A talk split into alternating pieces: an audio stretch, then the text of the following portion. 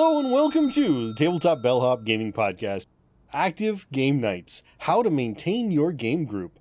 I'm Sean, and with me, the Tabletop Bellhop himself, Moti. I am the Tabletop Bellhop, your cardboard concierge, answering your game and game night questions and striving to make everyone's gaming experience better.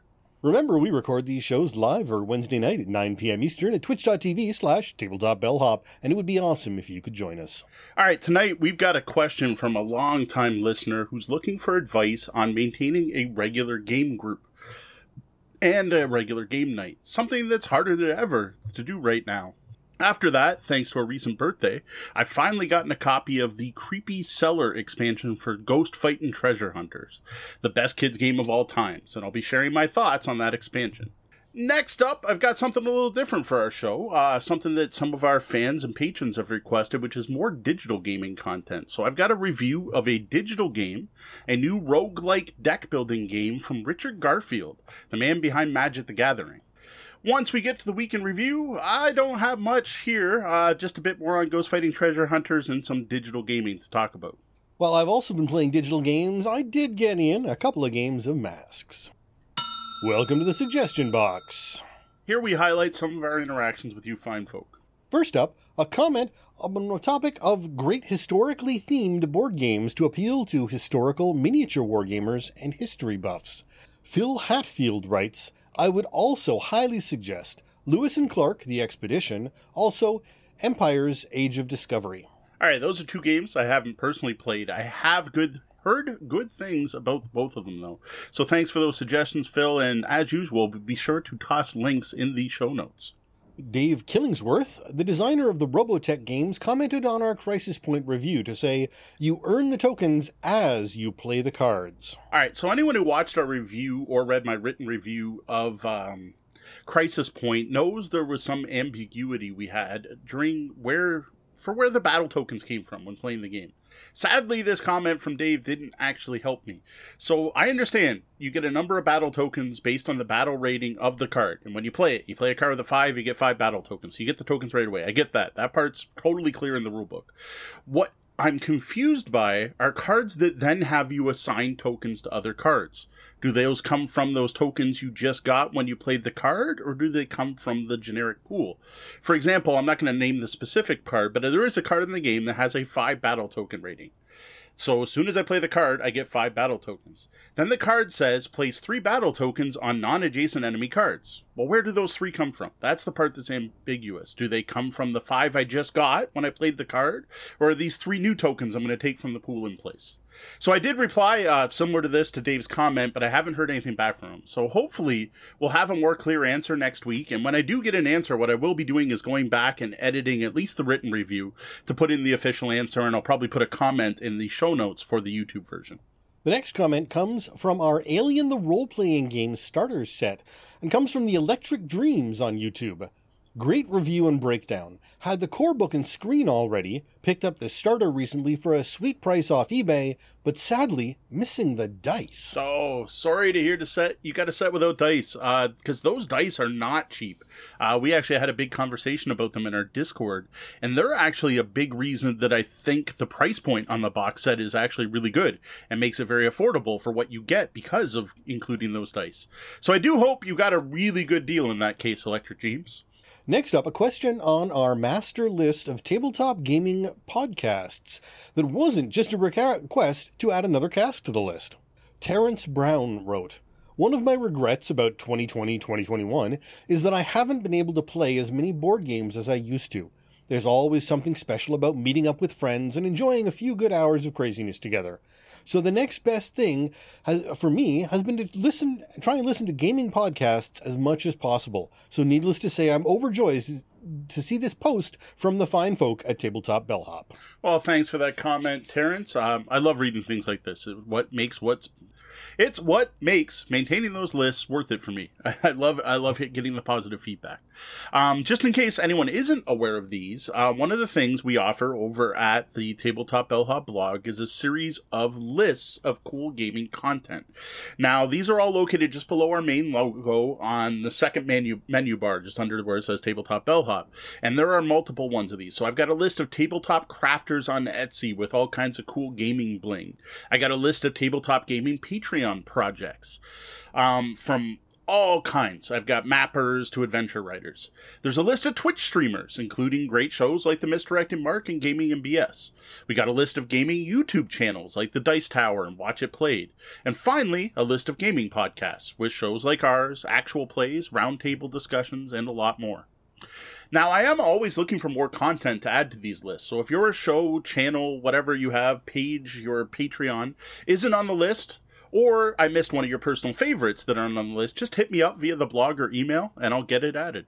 We'll also toss a link to each of these lists into our show notes. Well, that's it for this week's comments. Send your feedback to mo at tabletopbellhop.com or hit us up on social media. We're here to answer your game, gaming, or game night questions. Tonight, we've got a question for long, from longtime fan of the show, Emmett O'Brien. The question I don't always get to listen to the podcasts right away. I just listened to the podcasts on game weight and competition, and you asked for more philosophical questions, so here goes. Getting and keeping a group active and regular is probably the problem that gamers face. There are so many things that can trump game night. Often the main causes are important responsibilities like childcare, work, and relationships. So, are there tricks you've used to mitigate these factors? Do you use any techniques to build excitement around game night so that people want to show up more? Assuming that not all players are required, do you think a larger group has more of these problems or fewer? I weirdly get the feeling that when one person doesn't show up, it seems to give license to others not to show. And have you seen this happen? Obviously, this is a really tough problem to crack, and I don't expect a solution, but any sage advice is appreciated.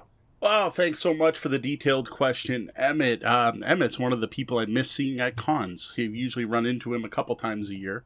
Um, as I think everyone is aware, we don't always get to people's questions as soon as we get them, right? Uh, we have a backlog of questions. I actually have an Excel file with a, a, surprisingly large number of questions in it. And the order we go in has a lot to do with what we've talked about recently, what games we've been playing, what other questions we have, and honestly, what we feel like talking about at the time. Due to this, we actually got this question before any of us had ever heard of COVID 19. So when Emmett wrote us, he was talking about the difficulty of getting a game group together without the added complexity of not being able to game in person.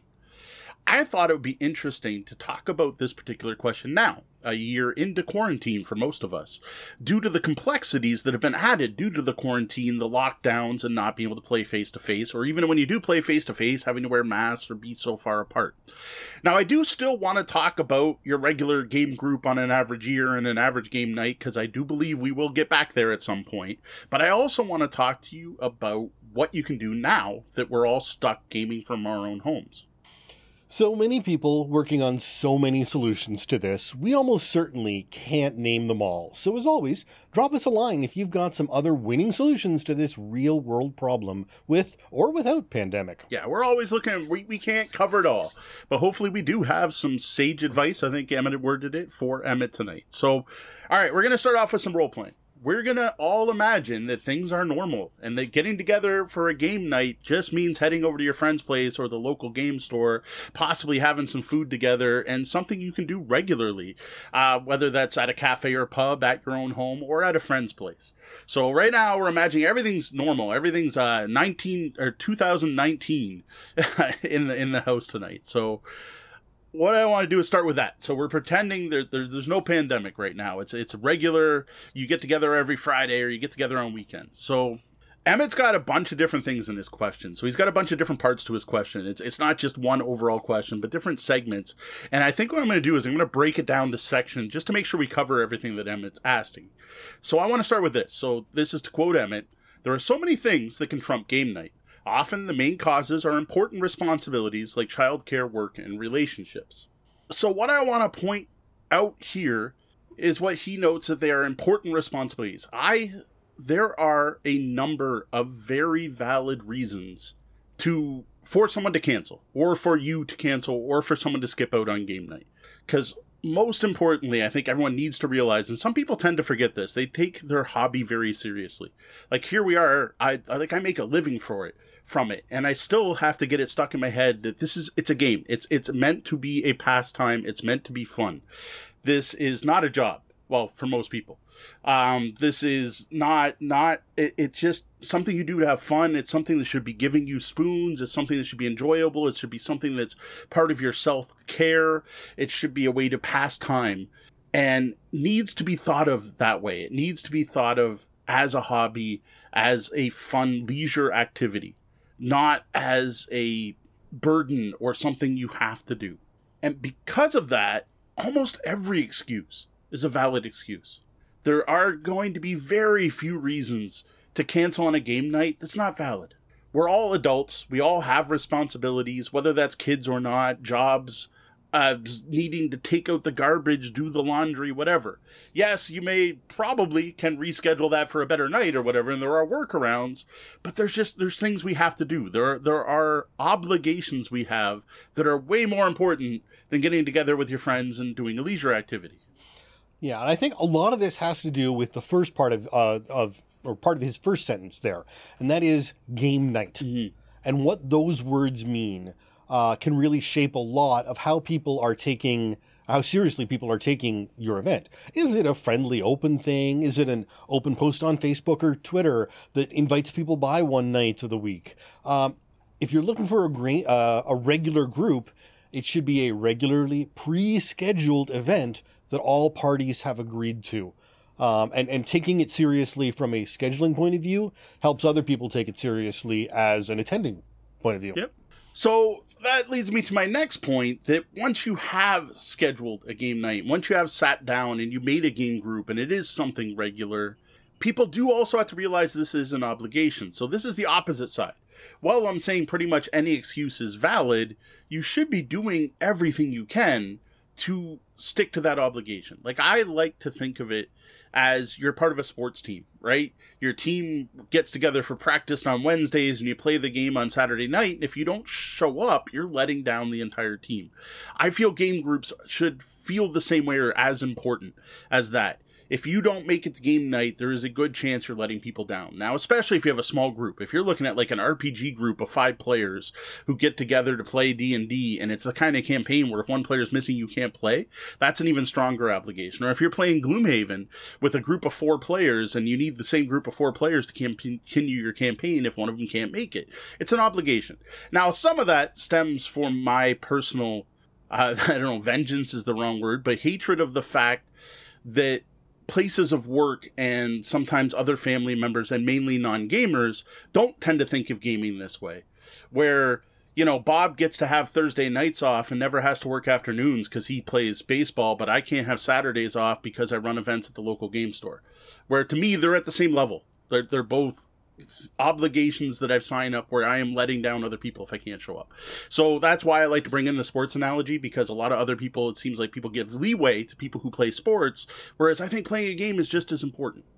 But at the same time, even pros have to miss out on games sometimes. Yes. So again, there are reasons that you can't make it, right? Uh, there are factors that are completely legitimate, even if you have established a regular mm-hmm. game group that everyone has agreed to. Yeah, I think the important thing is take it seriously, realize it's an obligation, but also realize it's an obligation to do a leisure activity.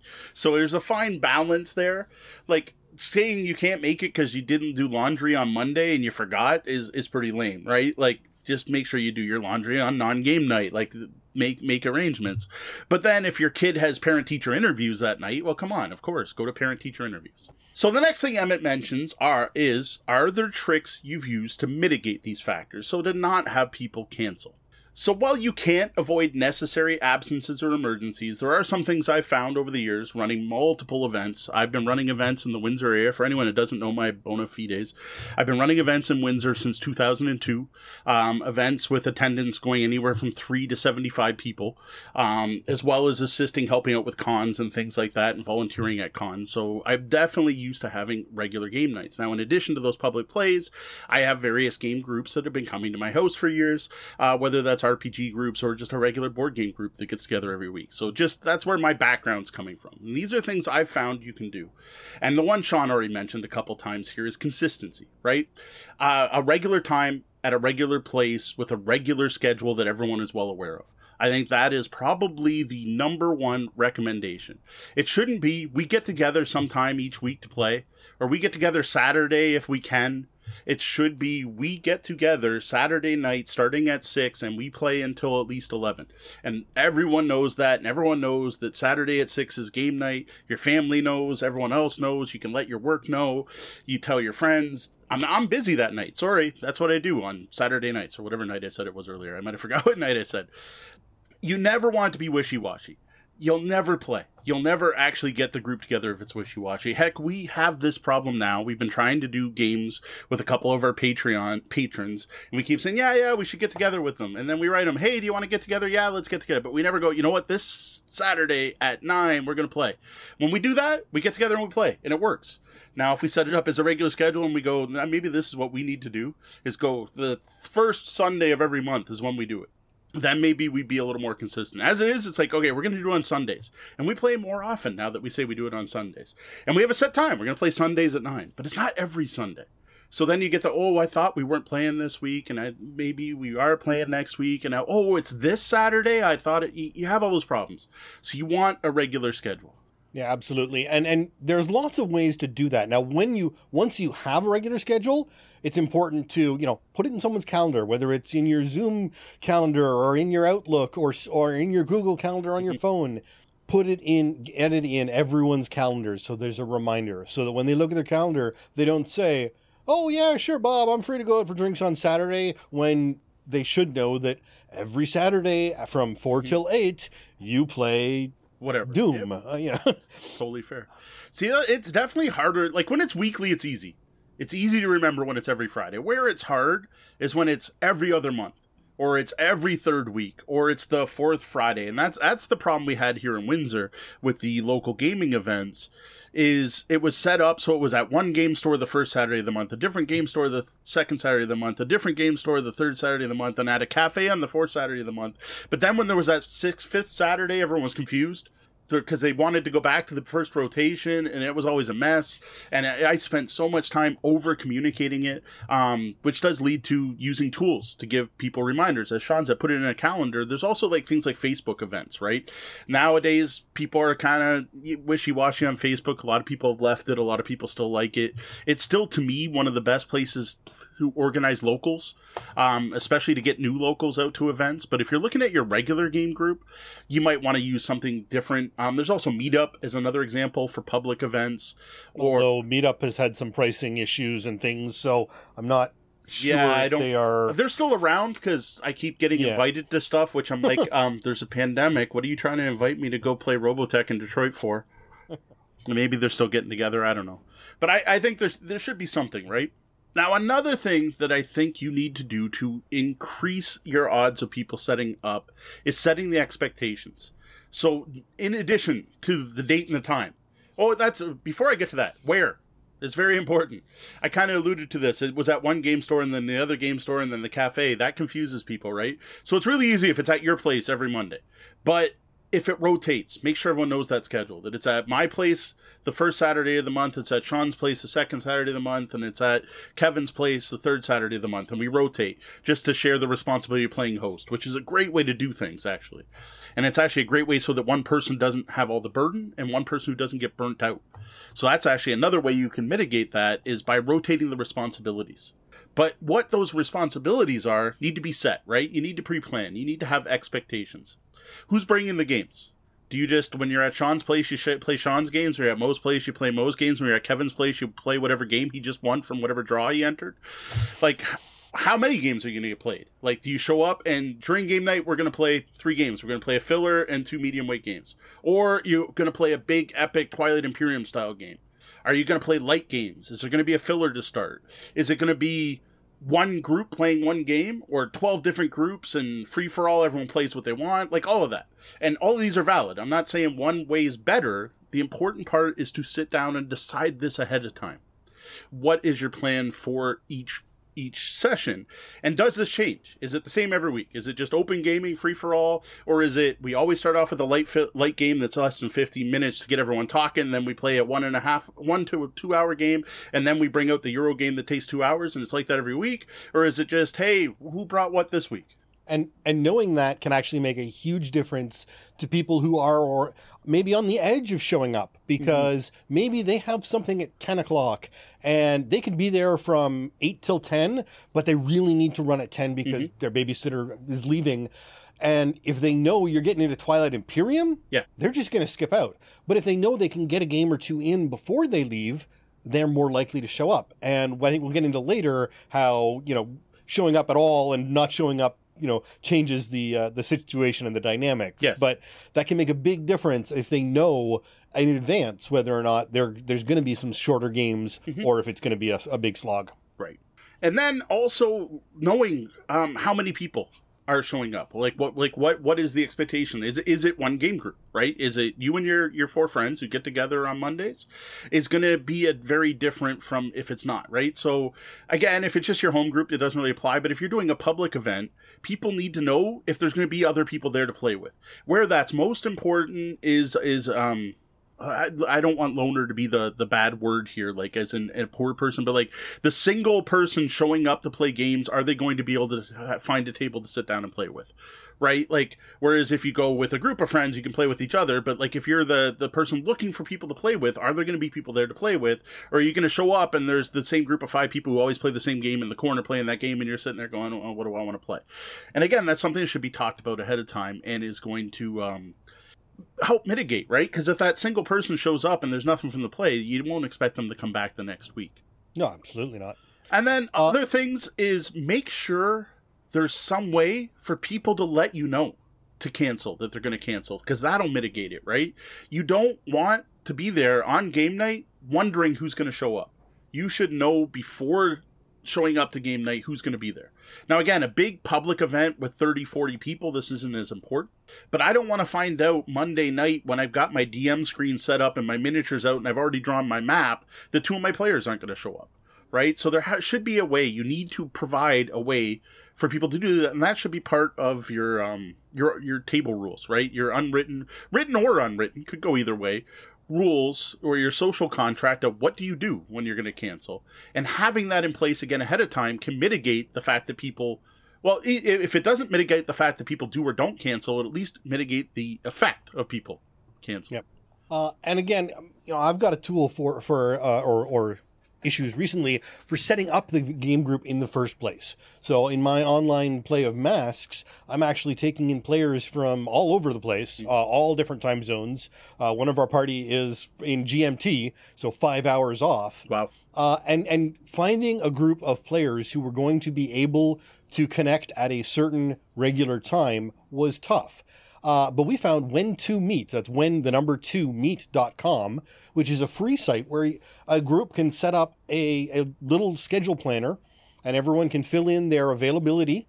Um, and then it just shows up for everybody, and you can see, oh, well, this person's these people are available this time. Oh, well, you know, out of the the six people who were tr- were trying to get together, we found four people and these two nights a week that mm. every all of those are available. So unfortunately, those other two people probably aren't going to be able to join our group, but we've got a solid gaming group of four people who can now meet every two weeks. Nice.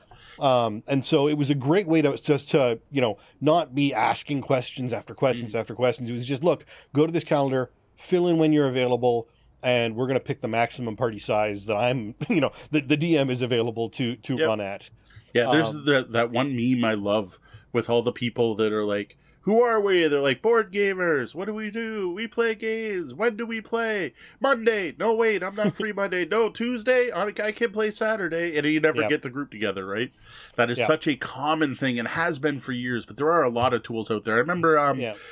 Evil John, who I don't think is in the chat room tonight, had sent me something. It was like xi.com or something, but I don't. Yeah, there's a there's a bunch of them, and this this one was just a quick little. Free that sounds free thing. and easier than this and, other and it was literally just drag and you know drag up and down over the hours of each Wow. day you're available Yep. for the next month and and you know we built a party out of that we we, we knew Nice. not everyone was going to meet so we grabbed some extra people and Mm-hmm. and found it all out and it worked uh, fantastic So that's something worth adding in here. I know we're pretending the world's all fine, but people have been doing online gaming for a long time. But that is something else that needs to be communicated when communicating time and place. Remember to include time zones.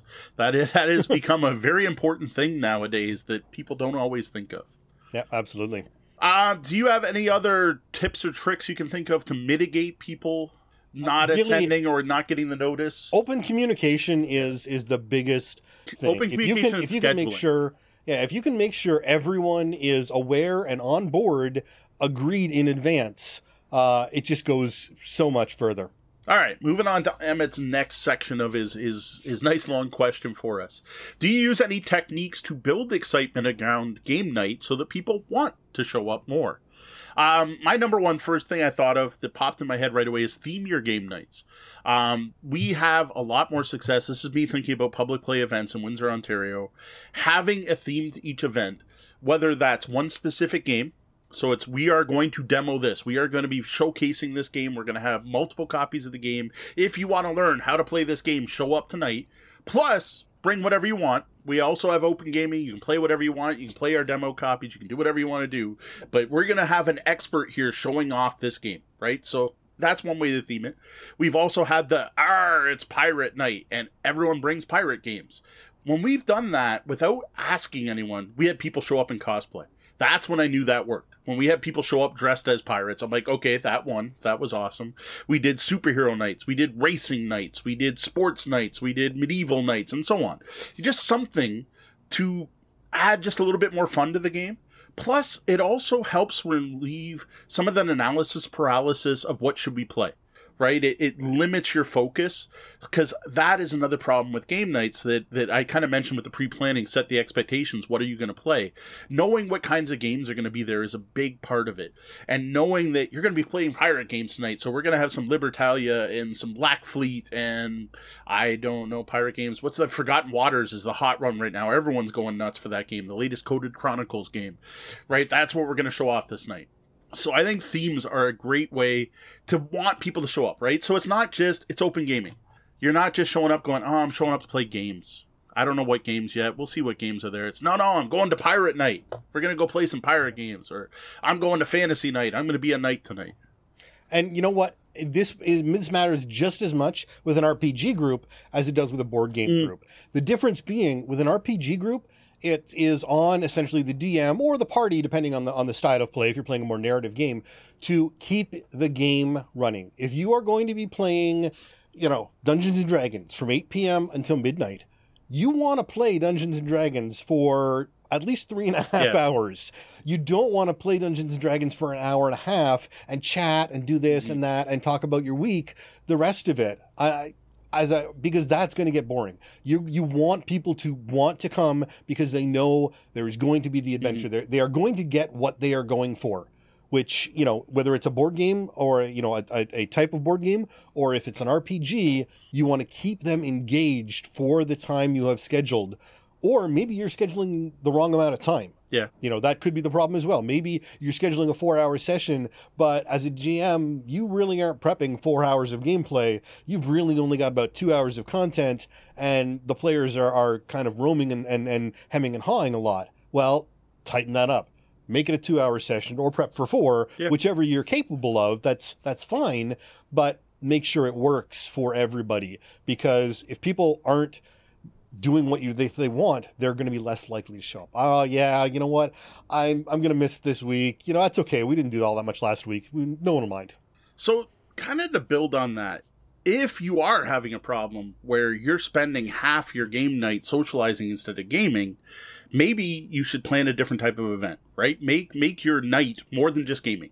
Make it more of a social experience, right? Schedule it so that you are socializing. So you're socializing, but but before or after gaming. So it's separated, and everyone knows this, right? It's it's we are getting together to play D and D from six till ten but we know from six till seven we're gonna we're gonna shoot the the bull.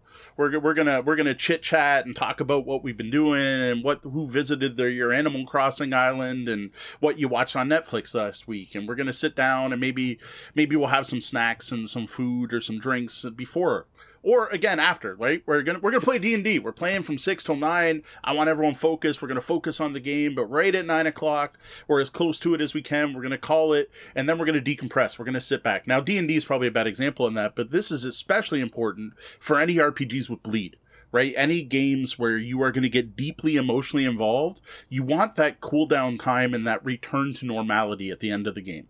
So that cool down at the end. Plus, try to keep the gaming more like yes you want to be focused on the games but it is a social experience right? You are playing with friends. So things like snacks food drinks are all part of the uh, the the the allure of it. Now again expectations. Is the host providing all of this? Do you bring your own? Are you ordering in? All this should be determined ahead of time. You're going to the local game store. Is there a place on site to buy food? Can you order in pizza? All this should be determined ahead of time and you should know what exactly you're doing. But one of the ways to keep people involved is to reinforce that social aspect, right? So another example that I would love to do if I could afford it is before every game session, get together with my group and go for dinner. Or after. Either way, either I want to go sit at a restaurant, have a pint of beer, sit and eat some pizza, and talk about what happened last week and what we're going to do this week. Or if it's a board game, start talking about the game. Like, hey, we're going to be playing Twilight Imperium tonight. It won this award, and here's the kind of gameplay. I'm not going to teach you to play here, but here's here's how the game works. Or this is where we decide what to play. Here's the seven games I was thinking of playing tonight. What has you guys excited? What would you like to play? Or again, the op- do it as the opposite. You you sit down, you have a great RPG session, then you all go to dinner. You all sit together and you're like, all right, what worked? What was your favorite part? What did well? All right, what didn't you like? What'd you think of this NPC? Oh, remember when you made this rule and that wasn't in the rules and I came up with this ruling? What'd you think of that ruling? I think that's a way to get people more excited about game night because it's a little bit, it's going to get the social people in your group more excited, right? The people who are out there to hang out with friends more than they are to play games are going to then enjoy playing the games even more because they're going to get that social feed. Yeah, and and uh, that's a great uh, time if you're doing RPGs. Uh, take on you do your your wishes and stars mm-hmm. or your roses and thorns.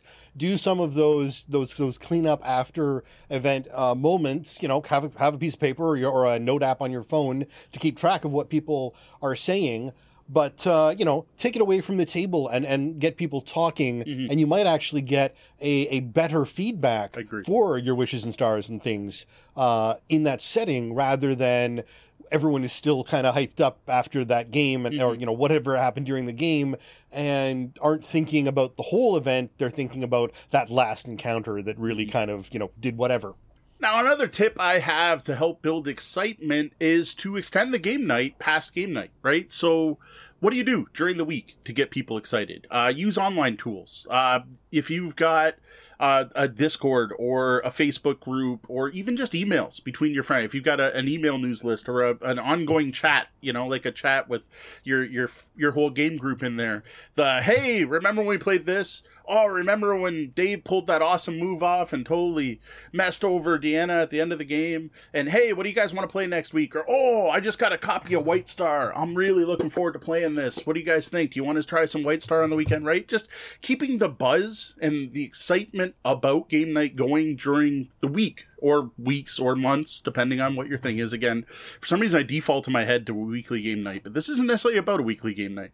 Whether it's two weeks or a month between. And actually, if you do have a month between, I think this is even more important to try to keep that buzz and excitement going. Absolutely. And, and for me, um, Discord has been an invaluable tool for this sort of thing. Uh, again, for for our, for a masks game, we have a dedicated jabber channel, just just garbage where people can chat. And all throughout the week even though we only game twice two nights a week for four hours a session people are always in that channel chatting and and and you know they get home from work and you know hey how was everyone's night going? You know whatever. Mm-hmm. uh, and keeping that contact going. Um, and then we even have a, a separate channel. We actually have a, a, an out of cha- out of character channel for game nights so that people can still chat Right. during game night, but not interrupt the game. There's a chan- there's a separate channel for RP, and there's a separate channel for out of character conversations. Um, and, and keeping that information flow and that friendliness and that banter between players and people uh, is really important to keep the strength of the group and the, the strength of the group bond. And again, that group bond is what's going to help people to keep coming back. So next up, uh, he was asking, assuming that not all players are required, do you think a larger group has more of these problems or fewer? Right, in general, the larger the group, the less impact one or more players canceling is going to affect the entire group. And in general, I honestly think the bigger the group, the better, if you have the space for it, right? Like, you don't necessarily want a huge group for your game room. Uh, the more people, the more chance everyone not only has someone to play with, right, but can find someone they want to play with, which is another issue that kind of comes up when you get big groups of players together. And those players can find a game they can agree on playing, right? Um, unless you're limited by space, right? And, and again, role playing groups, this is difficult. There, there's a fine line from making your group big enough so that if a couple people cancel, it's good enough to play, to you have to be able to host it when everyone shows up.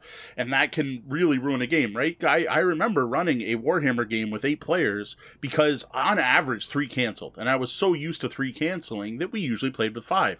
Well, one week all eight showed up, and I'm like, oh my god, that was not a good session. Like, there's just there's so much crunch in that game and passing the dice around. It was like we should have played something else.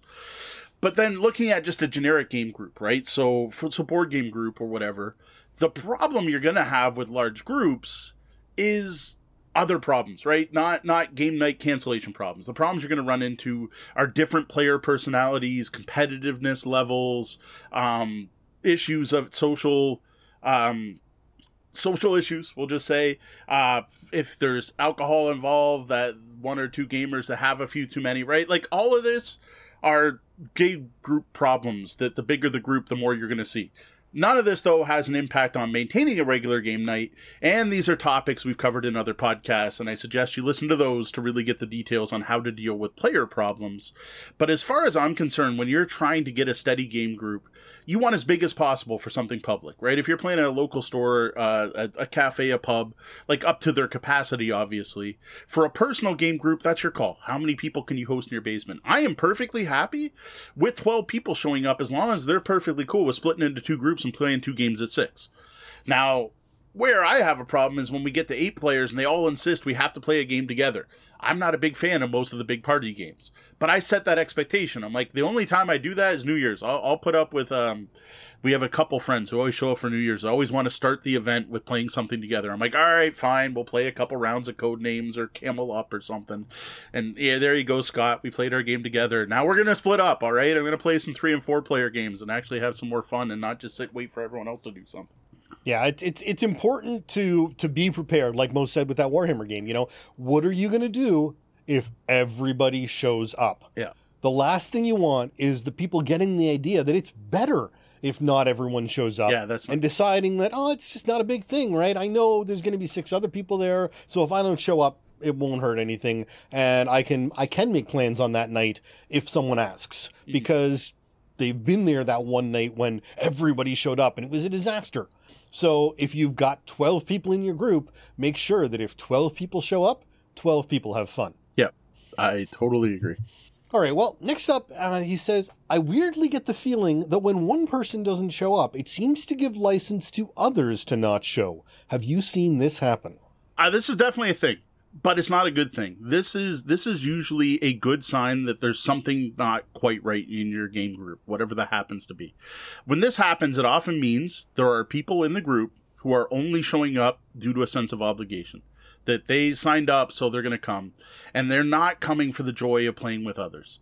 Seeing someone else cancel gives them an out right? So like, oh, I can cancel guilt free because well, Sean's not going to come, so now I can say I'm not going to come. Whew, I don't have to go now. You tend to see this when people have found something else they'd rather do. Um, whatever that happens to be. Uh, that could be anything. It could be a TV series they want to watch, a new hobby they've gotten into, another group they want to hang out with. Uh, they've become infatuated with another person. They've got a date, whatever. Um, there's something else they want to do other than game one other issue you can run into, and this one's a little bit a sticky one, is introverts. Uh, people who just aren't always comfortable in groups, and they really they may really love going to your gaming session, but they have to force themselves to do it because groups of people are problematic. Yeah. Uh, and that's something that you need to sort of work with outside of the group, but do be aware because they're probably the person who is going to take that opportunity to check out. Yeah. If if they see that opportunity, they will because you know it uses up a lot of spoons to go to those events, and they have fun, but it's really draining at the same time. Uh, and being one of those people myself, I can speak from experience. If if there's an out, it may well get taken. So the, the issue here, well, not issue, but the hard part here is dealing with it, right? What what do you do when you notice that every time someone cancels, Sean also cancels? You're like, oh, I. The, the main thing is find out if they still want to be part of the group. And there's the thing with Sean, and we have a, a friend Steve. I'm not going to say a last name, who I think is in the same boat because Steve has missed more sessions than anyone else in any of my game groups ever. And after he misses about four, and every time about four go by, I get a hold of Steve. I'm like, Steve, do you still want to be part of the group? Right? Do you still want to play? Are you still interested? Do you still want to be on the invite list? And every time she's like, "Oh yeah, I love it. I can't believe it. Oh man, I had so much fun the last time we played. I'm looking forward to the next time we play. It'll be great." And then Steve cancels again. So ask that question, right? Like, hey, like, like for all you know, maybe something's going on you don't know about, right? Like it may not have anything to do with your game group, especially right now with what's going on in the world, whether that's the pandemic or unrest or social justice or the millions of things going on uh, in 2021 maybe the person just can't. And that is a valid excuse. So the hard part is that whole, you know, put on your adult pants. You know, I, I hate kind of getting sick of that term. You hear it all the time. Put on, put on, put on the pants and ask the question, right? Like, hey, I noticed you've been canceling it. Do you actually want to be part of this game group? Like, we don't mind if you have other things you'd rather do on Saturday nights. That's fine. Is Saturday night a problem? Maybe we can find another night, right? Like, it's having to have that conversation. Again, it's not easy to do. Um, just see if you can do it. See if there's something wrong right? Like um you want to try to uh, and be ready to change right? Like do what you can to make the experience more fun for those people including many of the tips we already talked about. Maybe it's just boring. Maybe we don't have a regular schedule. Maybe i keep forgetting that it's on this week because one week one time it's on saturday and then it's on thursday and then it's on saturday again. What date do we play? It could be any of those problems as well Yeah, and one other thing to be important is don't assume someone will be back if they just miss one night, even if they have a good reason. Make just check in, just be personable, check in, see if they're coming back. See if they don't be confrontational, but you're trying to encourage people to come back. And the fact that you're wanted in a group can help people want to return. Yeah. Um, if if everyone's just like, oh yeah, yeah, they missed it, whatever, and and and that's the end of it, that doesn't make me feel like I'm an important part of that group. But if one or two people reach out and say, hey, is everything okay? You weren't here on Monday. Are you coming next Monday? All of a sudden, now I'm like, mm-hmm. oh, well, okay, maybe maybe there is a good reason for me to come back. Maybe maybe it is more important that I'm there than I was thinking it was. I will go back. All right. Do we have anything else for Emmett on a on a regular game night? Can you think of anything else? Any tips we can give him for if the world was a normal place and we could get be getting together tomorrow to game? What could you do to make sure people showed up? I really it comes down to communication and planning. And, and, and, and planning planning the communication and communicating the planning. Um, that, that's it. Yeah, keep things. Try to keep things interesting, right? Mix it up. Um, make sure someone's not doing all the work. That was something we didn't have in the notes that came up kind of in the middle of the discussion there that I think is important. Um, make sure like share the hosting abilities. Try to try to share the love. If if one person's doing all the work, see what you can do to help out. Try to try to make sure no one gets burnt out. That's that's one thing. Don't always play the same game. Even if you love Catan and play Catan all the time, make a Catan group. Do that and go play Catan with your Catan group, and that's it. Try to keep it together.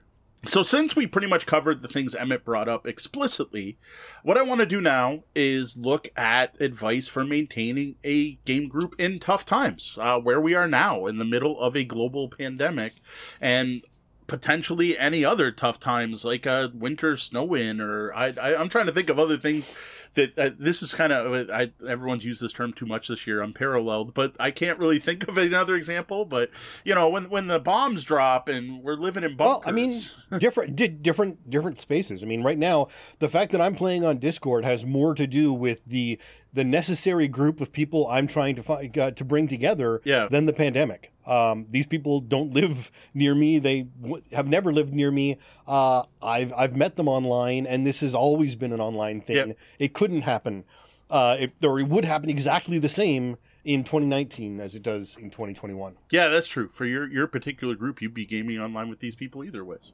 Exactly. So it, it doesn't, there's a lot of online a- action that can happen, and you can find a wider range of people uh, if you don't uh, limit it to in person gaming. Yeah, very true. That that has been a godsend to many people gaming online for being able to um, game with new people, to meet new people, to play in safer spaces. Because that's not something you can guarantee at a public play event necessarily. Hopefully, the venue is doing something to protect their, their, their patrons, but I think everyone knows what I mean without getting into too much detail about that. So, when talking about playing gaming events, when we're dealing with something like pandemic, like uh, first off, be even more forgiving of people canceling. Right? Uh, people are dealing with a lot right now. Uh, things are not normal, and not everyone is coping with that well. People are dealing with kids at home or kids going to school becoming potential plague bearers, uh, working from home or working at work, but in the weird new environment with new restrictions and face shields and all and staying away from each other and not sharing the microwave. Um, you're you're uh, many people are dealing with loss of income. Um, in in general, just loss of regularity, loss of of normality. While gaming can be a great escape from all of this, and self care is very important. Hobbies, though, should take an even lower level of importance over other things. I had we had a we had a person cancel. We we had to reschedule a, a, a game on Saturday this last Saturday because the person uh, had fallen while they were shoveling from the blizzard that hit their town, um, and they were just too sore even to sit down and, enjoy a game at the computer. So I mean, th- these things happen, right? It's no matter what you're going to do, things will happen. Yeah, and like I said, with with it, with things right now, if someone's excuse is "I just couldn't," I would accept that fully right now. Like, there's just so much going on. Now, most of what we said above is going to still be completely true for gaming at, in tough times and during a pandemic. Um, you still want consistency, right? You still, if you you still want to your game group together. Yes, okay, maybe for the first little while things kind of fell apart and we had to get used to the new normal, whatever you want to call it. But if you want to reestablish that group, you need to get that consistency back. You need to make it a steady game night. You need to set a time. You need to set a place. That place, whether that's we're going to get together on Zoom or we're going to meet up on Facebook chat or we're going to whatever it happens to be. I, where you are, maybe you can get together physically and play social distance games as long as you got games. Again, don't share components and stuff like that. Again, we got a whole podcast recommending games you could play six meters apart or two meters apart, six feet apart. If that's it, if it is getting together in public, uh, maybe outdoors is safer supposedly than indoors. Uh, if you're in Ontario right now, don't do that. This is all bad. You're not allowed to get together. but whatever that is, set the consistency, right? Set the rules. And here's something we did miss earlier. You should have a backup plan. So if game nights at Moe's nine o'clock every Monday, and Moe's the one that has to cancel, there should be a backup plan. This is something that Jeff Seuss brought up in our a previous conversation about game night scheduling, um, where where they have that set up. It's we rotate GMs and we play at the GM's home, but if one of the GMs isn't available, it's the next GM's in line's responsibility to take over the game. Like that's actually another thing that will keep people attending, right? So that there isn't the oh Moe canceled, well we don't play. And now as soon as you miss one week, that it seems to uh, going along with the once one person cancels, everyone cancels. Well, as soon as you miss one week, all of a sudden it becomes well we missed last week, I can miss this week too. Right. So again, consistency just as important, if not more important nowadays. Um, again, we could do a better job on this. Now I don't know your mask game. Is that have a set? We do. We have Yeah. we have two two nights a week, four hour four hour sessions are booked, um, and and generally we've we've had you know aside from oh there was a blizzard and I threw my back Yeah. out, um, we've we've we've been good and, and stick to it. Um, the big thing for us is what Discord has allowed when it comes to the next port thing we're going to talk about, which is pre planning, um, because we've got a server dedicated to our game. Um, and there's only five people on it. Uh, we've set up channels, and and it's you know there's only five people, but we still have ten channels Wow. uh, because we've broken things up, and you know images can all go into one spot, and memes can all get mm-hmm. buried somewhere else. If you don't you don't want to see the meme, that's great. But if you want to be keep track of that conversation, it hasn't been filled up by this week's funny memes because those are somewhere else. Um, and then, you know, I've even got separate RP channels for when we split the party. Um, you know, if you're going to split the party, you want to be able to keep track of things. And uh, if if the players want to not metagame, they can just not look in that channel and see what's happening, uh, you know, with the other parties. Or if they're, you know, if they're comfortable, they can. That's that that's fine. Um, we aren't we aren't doing things in private. We are just doing things separately. Um, as, as you would at a table, uh, but with a you know a, a slightly more digital firewall uh, between. Right. So yeah, to the the pre planning's just as important, right? Again, what game are we playing? When are we playing? Who's bringing the game? Who's going to be the one to set up the game and put their camera on it so everyone else can see it? Who's going to have you all downloaded Tabletop Simulator yet? Uh, do you have the Steam copy so we can all play together? All of that. Um, setting expectations just as important though those expectations should be lower, right? Everyone's dealing with a lot of crap right now. So maybe don't uh, be, you know, hardcore right now. You have to be there at 9 and we're going to play at 9 and we're going to play till 12 and you better be focused on the game the whole time. You know what? Uh, you're gonna kids are gonna come in. You're you're playing on Zoom. You're gonna get distracted. The phone's gonna ring. There's gonna be a emergency. Whatever. I think personally, lower your expectations a bit, at least for now, until things return to normal. Now, though you are playing online in general, um, you could still get together before or after the game, right? So again, the instead of the hard and fast, maybe you you get together before and you all grab your Keurig and you make a coffee and you talk about your different coffees and what you're doing, like we do on this show, on this podcast. For anyone who joins us live on Twitch has seen it. The first half hour of the show is me and Sean kind of chit chatting and interacting with the chat before we get going, right? Just something like, hey, what have you been up to? I don't see Sean every day. We talk a lot online, but I don't know what's been up with him. And I tell I tell him how crappy my day's been. He talks about how lousy his work week's been. Uh, we hint at playtesting we're doing for certain publishing companies and whatever, right? Put, put that in, like make that part of your event, right? Um, do a Netflix Netflix watch party, right? This is something the Misdirected Mark podcast been doing. They have their podcast and then they all go and they watch Deep Space Nine together, right? And now they're going to start playing Star Trek Adventures, the role playing game. So their plan is to do that before doing the watch party, which I just think sounds awesome. I'm like, we're going to play some Star Trek and then we're going to sit and we're going to have a chat, watch party, and watch some Star Trek. I think that's awesome the thing is, remember, there's a social thing, right? The game is important, but it's meant to be a hobby. You play with friends and you have fun with friends. Absolutely. Uh, you know, again, we we jump, we get together. You know, if if our game's going to go from eight till midnight, we start at seven and, and chat and, and and gab and and do whatever. And uh, afterwards, you know, we do the stars and wishes Yeah. and stuff for you know another half an hour after after the game to to cool down afterwards.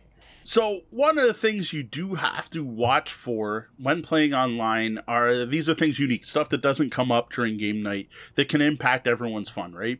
So tech issues. Uh, you anyone who joined us again live during our pre-show got to see me playing with my dang camera yet again, um, trying to get it so that my camera looked good before we started going. Uh, just getting Zoom to boot. Um, there was two Windows updates and an Adobe update and a Zoom update that I ran before going online tonight. Now, hadn't I done that, Adobe right now might have just interrupted our podcast because it decided now was a good time to update. I, uh, internet connectivity issues. Um, any any tech issues. It could be any monitor goes out, whatever mouse battery dies. Expect all this. Yeah.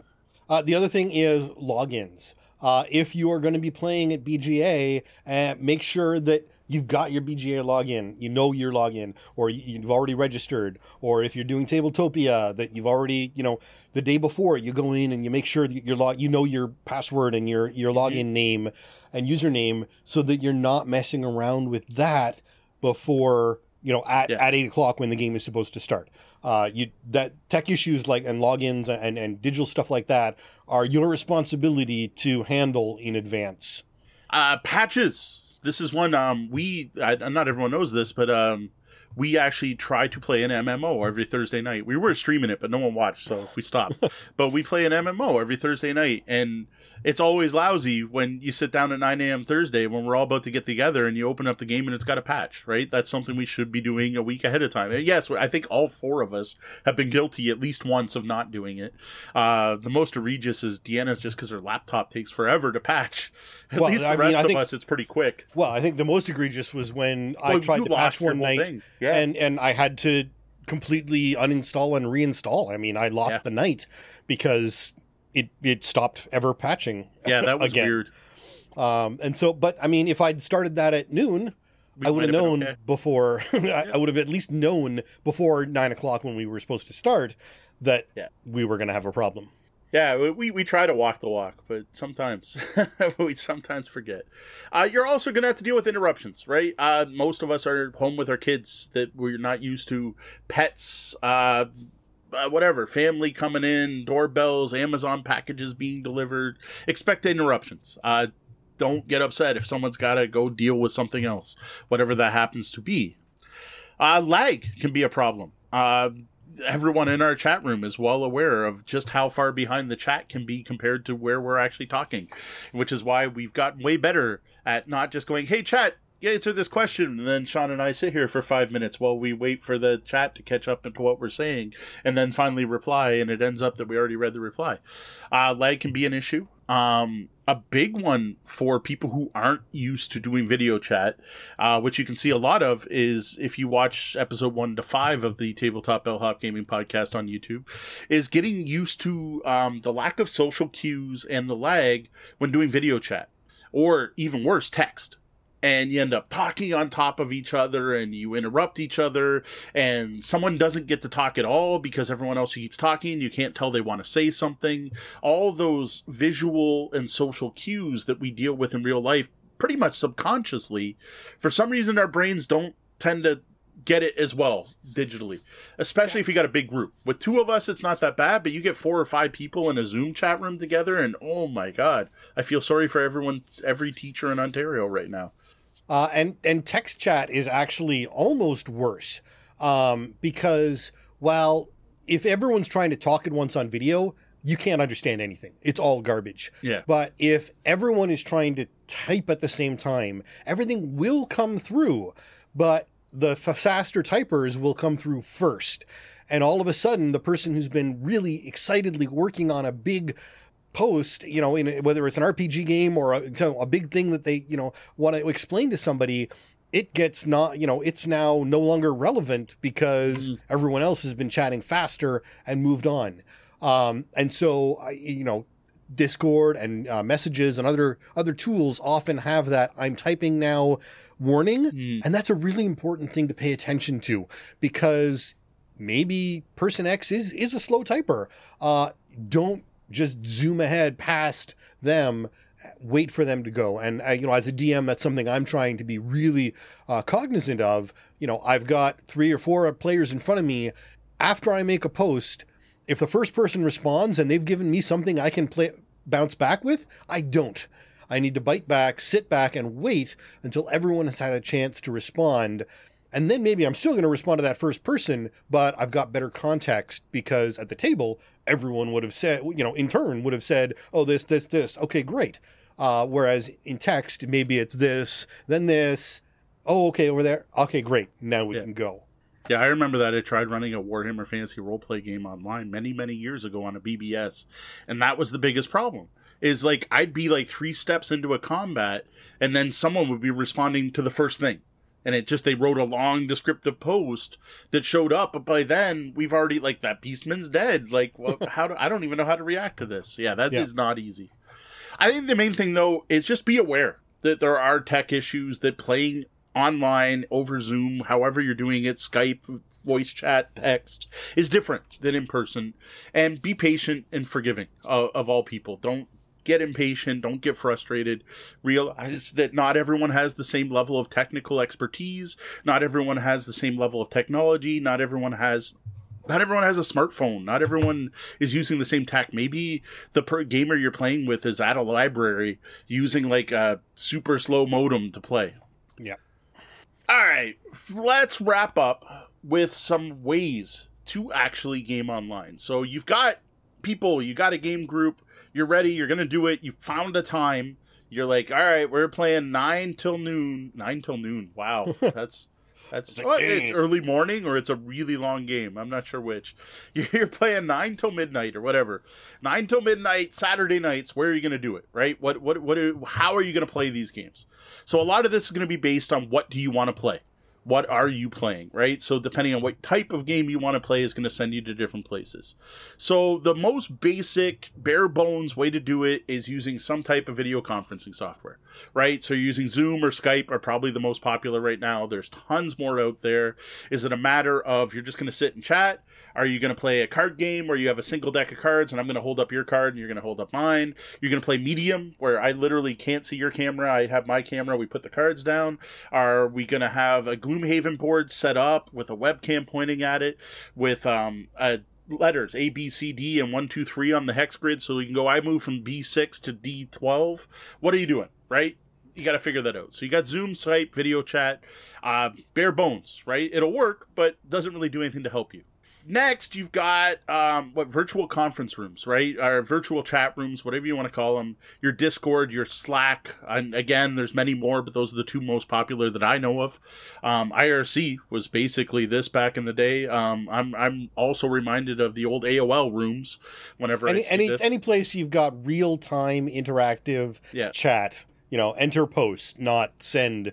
Uh, you know, sending messages on the uh, email style, that, that real time interactive posting. So those are great for different style of games, right? Um, this one I've seen people playing games like Gloomhaven where they take a picture of the board every round. Everyone writes in what they want to do. They they they send in pictures. Here's my hand, and they take a picture with their phone and they put it into their Slack channel, showing here are my two cards. I move from this square to this square, and you just take pictures every round. It's not optimum, but it works. Where those do shine is as Sean's been talking about. He's been running a whole game of Mass on Discord, and it's worked great, both for generating excitement and running the game. Then you have the next level, in my opinion. Actually, I think I'm going to jump down one. Uh, Roll 20 and other RPG tools. So these are basically your Slack, your Discord with some type of board, some type of, of, of whiteboard that you can put on maps or dungeons or a grid or and depending on the software it's going to do way more for you. Like roll 20 can do stuff like fog of war and calculate your arrows and check your ranges and all kinds of funky stuff. Or it can just be a whiteboard where you scribble on it like we did when we played um runaway hirelings But they, but the, the key is it is tool it is a tool chest alongside uh, video and or text chest, right? So the, it, it is a, a, a, a kit prepared for you of, of tools, often customizable, uh, in order to enhance your gameplay, whatever that gameplay may be. And then similarly, you have the virtual tabletops for board games, um, which actually some people are using these for RPGs too, usually miniature heavy RPGs. But you've got, again, your big two are Tabletop Simulator and Tabletopia right now. Um, there are, again, others out there, but those are the most well known. Uh, Tabletopia just runs in a web browser, whereas Tabletop Simulator you have to download. Uh, Tabletopia is free, sort of. Tabletop Simulators you got to pay for, and then maybe pay for games or maybe not. Um, what these two do is in general provide you a virtual reality game room. You have your table, you have the game, you have the box, you have all the components, and it's up to you to manipulate them. Now, some people have put additional work, especially on Tabletop Simulator, to automate parts of it. All of them are designed for board games in general, so you have basic abilities like rolling dice and drawing cards and randomizing things, but basically it's just a big virtual reality. It is the same. There's setup time. You still have to unbox the game and open it and put the components out sometimes. And thankfully there's no cleanup, but there might be setup and giving all the players pieces. Most of the good tabletop simulator mods at least do the first round, like your setup, but like you can put the cards wherever you want, you can flip the table, you can throw meeple at each other. You don't have to play the game. It requires a level of commitment by the people playing to actually play. So that does require, a, I guess, a level of maturity when, when playing games there. Right. Next would be the next step, which to me would be playing games digitally. So these are fully they're video games. They're video game versions of physical games. Uh, again, you're gonna have you, you have your role playing games. So there are your Neverwinter Nights, and there are various ways to play Dungeons and Dragons. There's Pathfinder online. There is a Pathfinder uh, game that I don't know how. I, I know there's a digital Pathfinder, but I know nothing about it. Um, but I know it exists. I know there are various World of Darkness games. I don't know how involved they are. But then there's the simpler side of things with web based gaming, right? Like, so Board Game Arena, Yucata, Boitejeu. Uh, we have, again, a whole podcast episode talking about those and comparing them. What the difference is here is the game plays itself. Like, like you, you, it, it forces you to follow the rules of the game. It's it does all the background work. You can't cheat. You can't throw meeple at each other. You just have a digital version of your game. And then the next version would be going to Steam and buying the Asmodee version of Terraforming Mars or or whatever Asmodee bundle is available at Humble Bundle this month. Yes. Um, and, and, and connecting through the online Asmodee system. Mm-hmm in order to play that together. And now, what that will give you is often a more polished version of the game, uh, less bare bones, um, often better graphics, sometimes better play, sometimes not, actually. Yeah. Um, it does depend from time to time.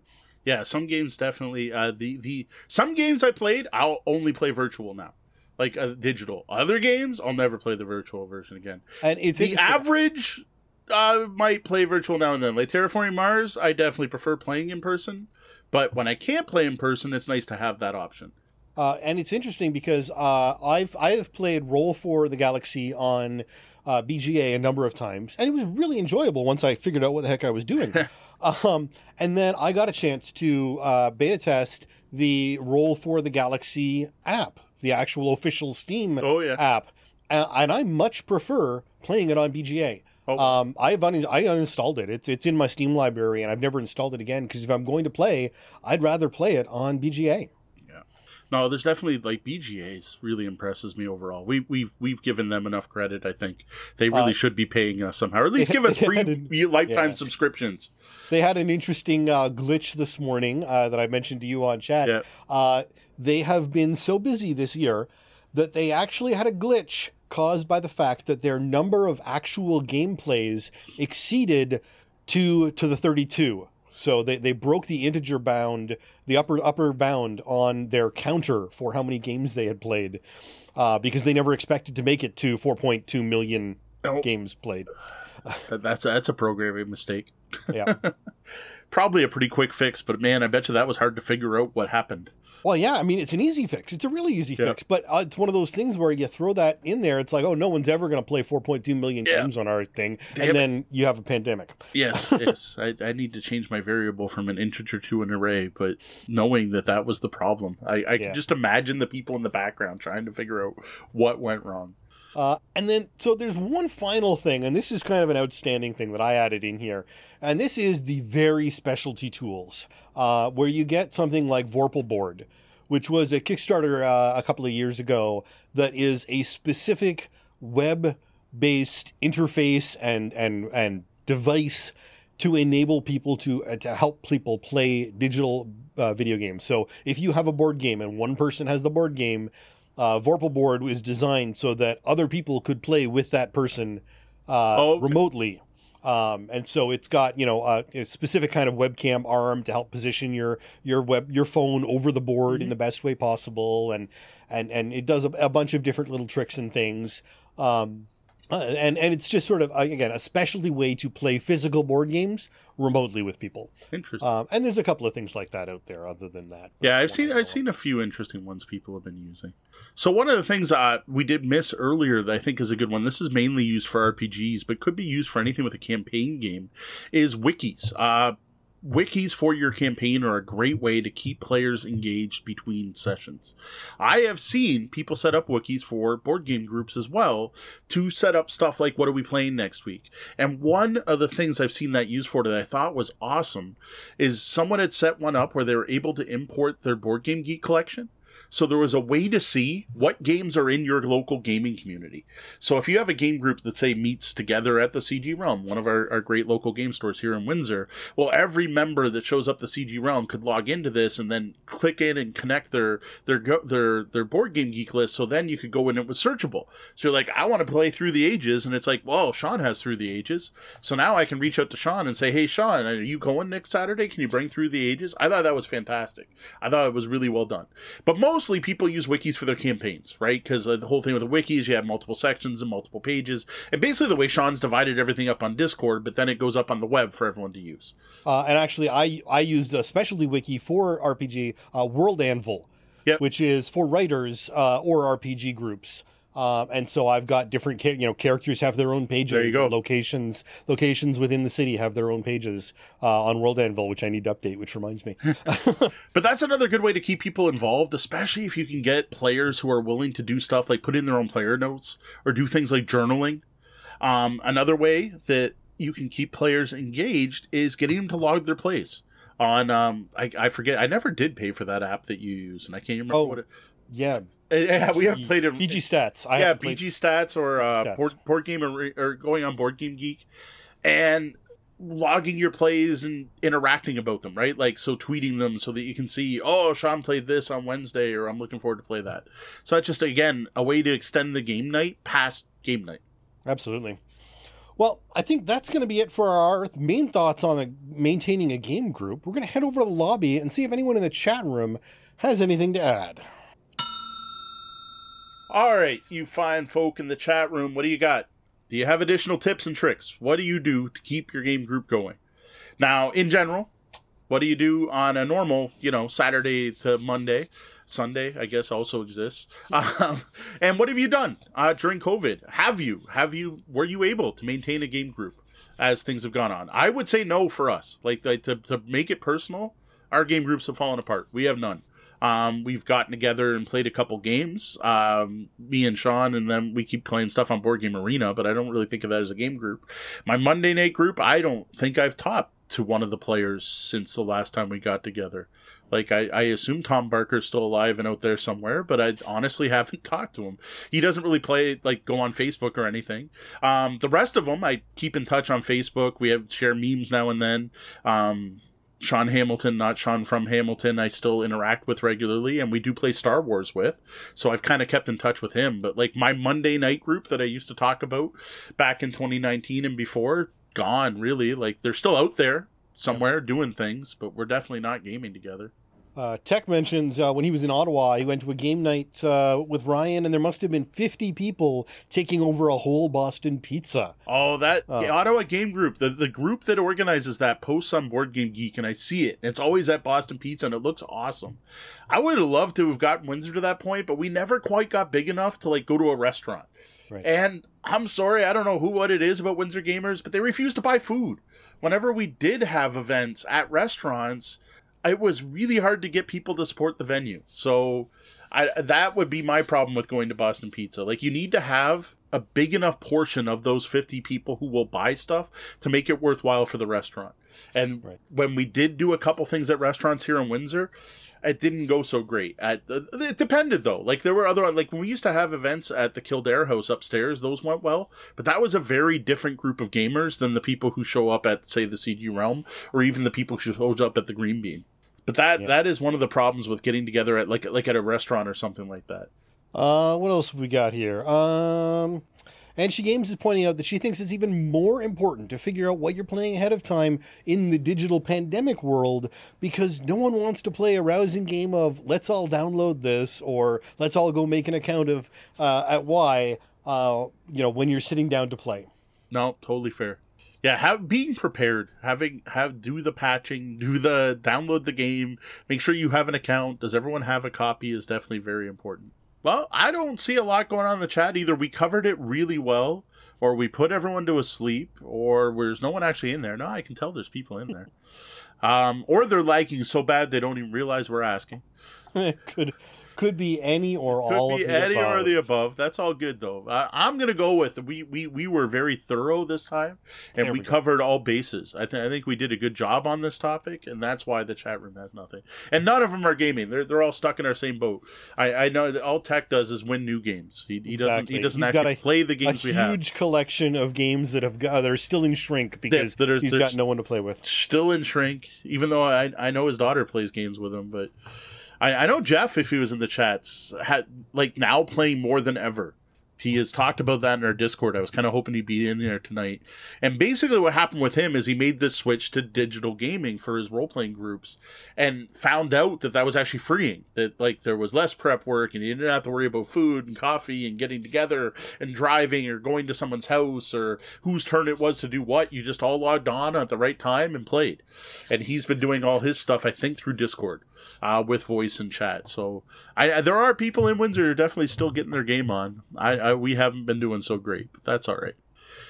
All right. Remember, if you got a game or game night question for us, all you got to do is head over to the website, click on Ask the Bellhop. And now we're going to take a look at the Creepy Cellar expansion for Ghost Fightin' Treasure Hunters, one of our all-time favorite kids games. Uh, the Creepy Cellar expansion for Ghost Fightin' Treasure Hunters was designed by Brian Yu. Features artwork from Piero. This is the same pair that brought you the original game. Uh, interestingly, part of this expansion was released previously as the Ghost Fightin' Treasure Hunters expansion pack. That was back in 2017. Now, this was only available at cons. Um, a couple online stores had it, like the Board Game Geek store, but that's it. Uh, the Creepy Cellar includes everything you got in that expansion and some new material. Actually, quite a bit of new material, including a new board with more rooms on it. So, what this means uh, that I think is important to note is that if you already have the expansion pack, there's a good chance you may still want to pick up Creepy Cellar, even though that would make some of that expansion, well, all of that expansion pack useless. You'd have duplicates for that. Though I'm guessing that the number of hardcore Ghost Fightin' Treasure Hunter fans that picked up that expansion is generally small compared to the entire uh, range of, of Yeah. owners. Yeah, this is a this is a Mattel mass market game that actually is uh had, I think has a great appeal for for gamers. So what this does, what this Creepy Cellar expansion does is change up the gameplay of Ghost Fightin' Treasure Hunters in a number of ways. Now, this isn't like a modular expansion with some new stuff you can add, but rather a totally new way to play the game due to this, a lot of what you get in Creepy Cellar actually replaces what you have in the base game, where you don't need the stuff in the base game anymore while playing Creepy Cellar. Now we don't have an unboxing of this one, so you'll have to check out the pictures on uh, that'll go on the YouTube review or on the blog to see the components. But what is in the box? All right, so what you get in Creepy Cellar is a totally new deck of ghost cards. This completely replaces the original. You also get 12 new treasure tokens, which replace the original 8 from the base game. Along with that, you get some new stuff, like a whole new game board that attaches to the other game board. Well, that isn't physically attached, but you put it next to the other game board, which has two new rooms on it that fits at the side of the base game board. You also get two new decks of cards, one for the Ghost King and one deck of Cellar cards. You also get some new secret passage tiles, some new jinxed item tokens, as well as two more haunts. I gotta do math, four more ghosts, and the Ghost King miniature. I guess you call it miniature. I don't know, the piece, the playing piece. All right, so how do we use all this new and replacement material with our copy of Ghost Fightin' Treasure Hunters? All right, so the biggest change that happens with Ghost Fightin' Treasure Hunters Creepy Cellar is the goal of the game.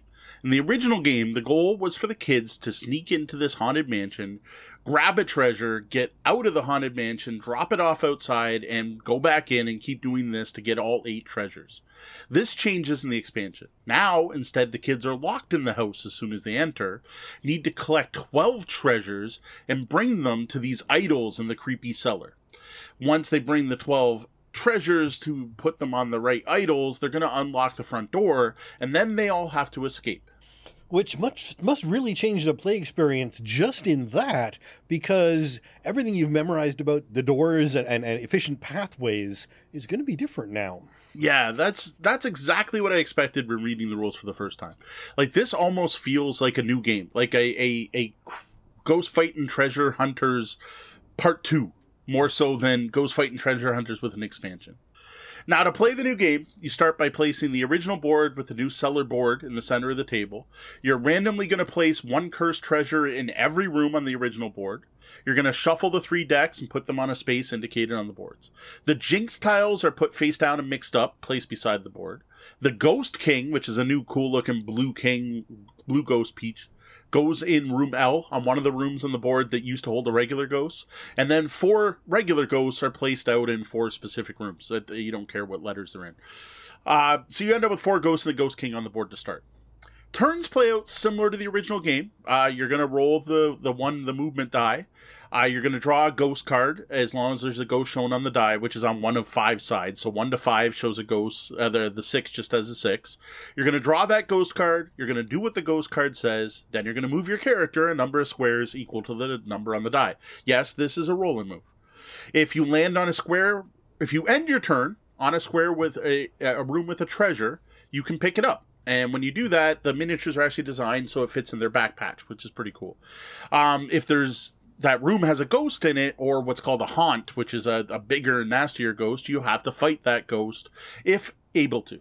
Well, it seems quite similar in mechanics, but it's the details of, of the of each turn that really matter. Yeah, the big thing here is what comes up in that ghost deck, right? You've got a completely new ghost deck. It's got a purple deck back. It's a lot thicker than the original one, and there are some new things that can happen.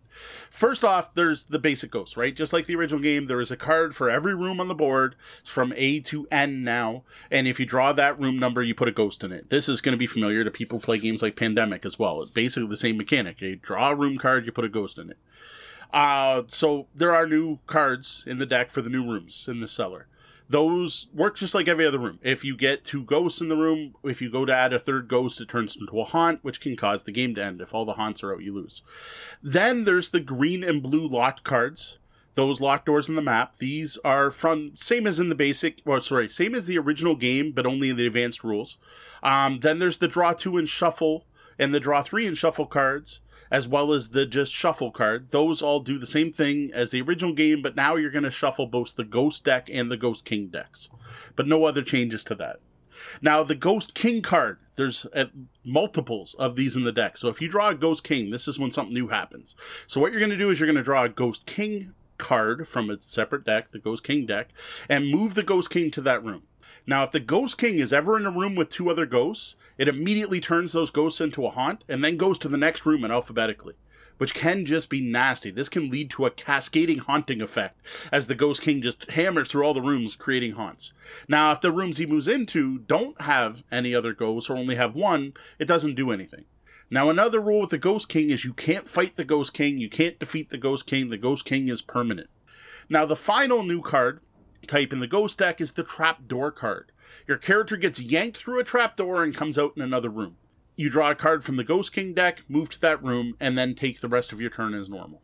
Wow, they've really taken action to minimize um, any chance of path memorization and optimization that, that could happen in that game. I mean, there was a whole lot of, okay, we're going to do this, and then on your turn, if you do this, and, and with all these changes, there, there you don't have that anymore.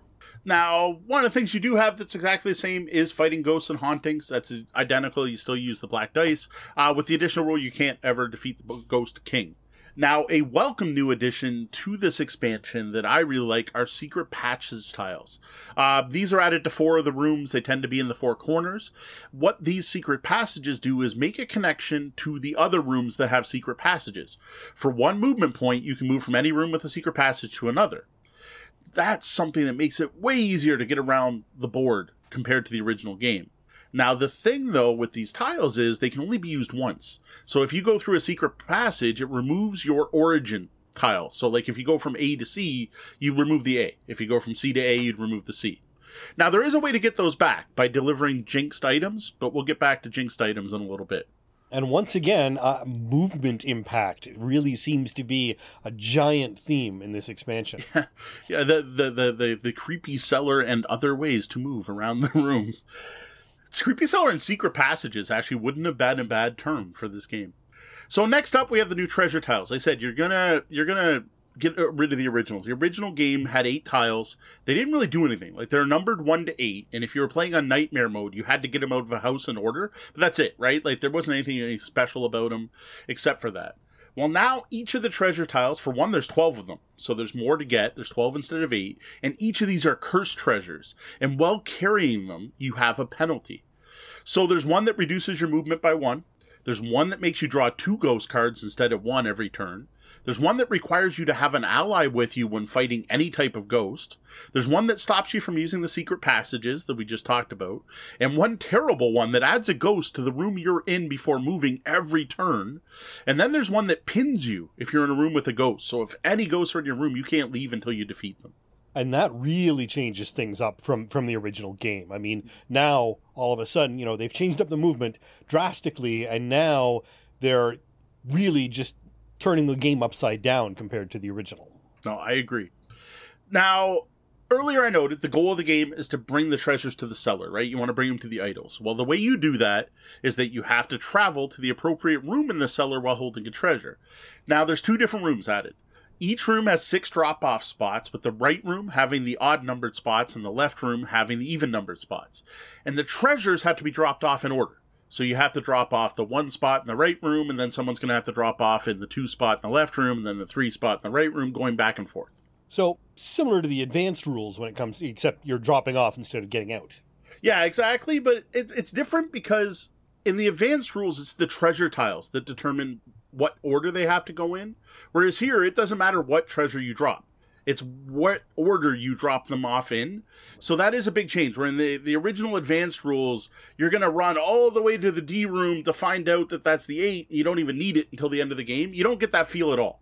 Right. This is more which direction am I going? And man, is there a lot of are you going to get there before me?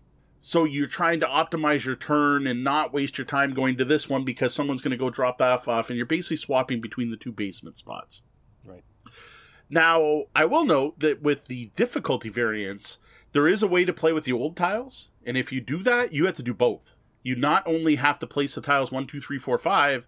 The one has to go on the one, the two has to go on the two, the three has to go on the three. So that, that is well, that, that, that is that's option. that's a whole nightmare nightmare level.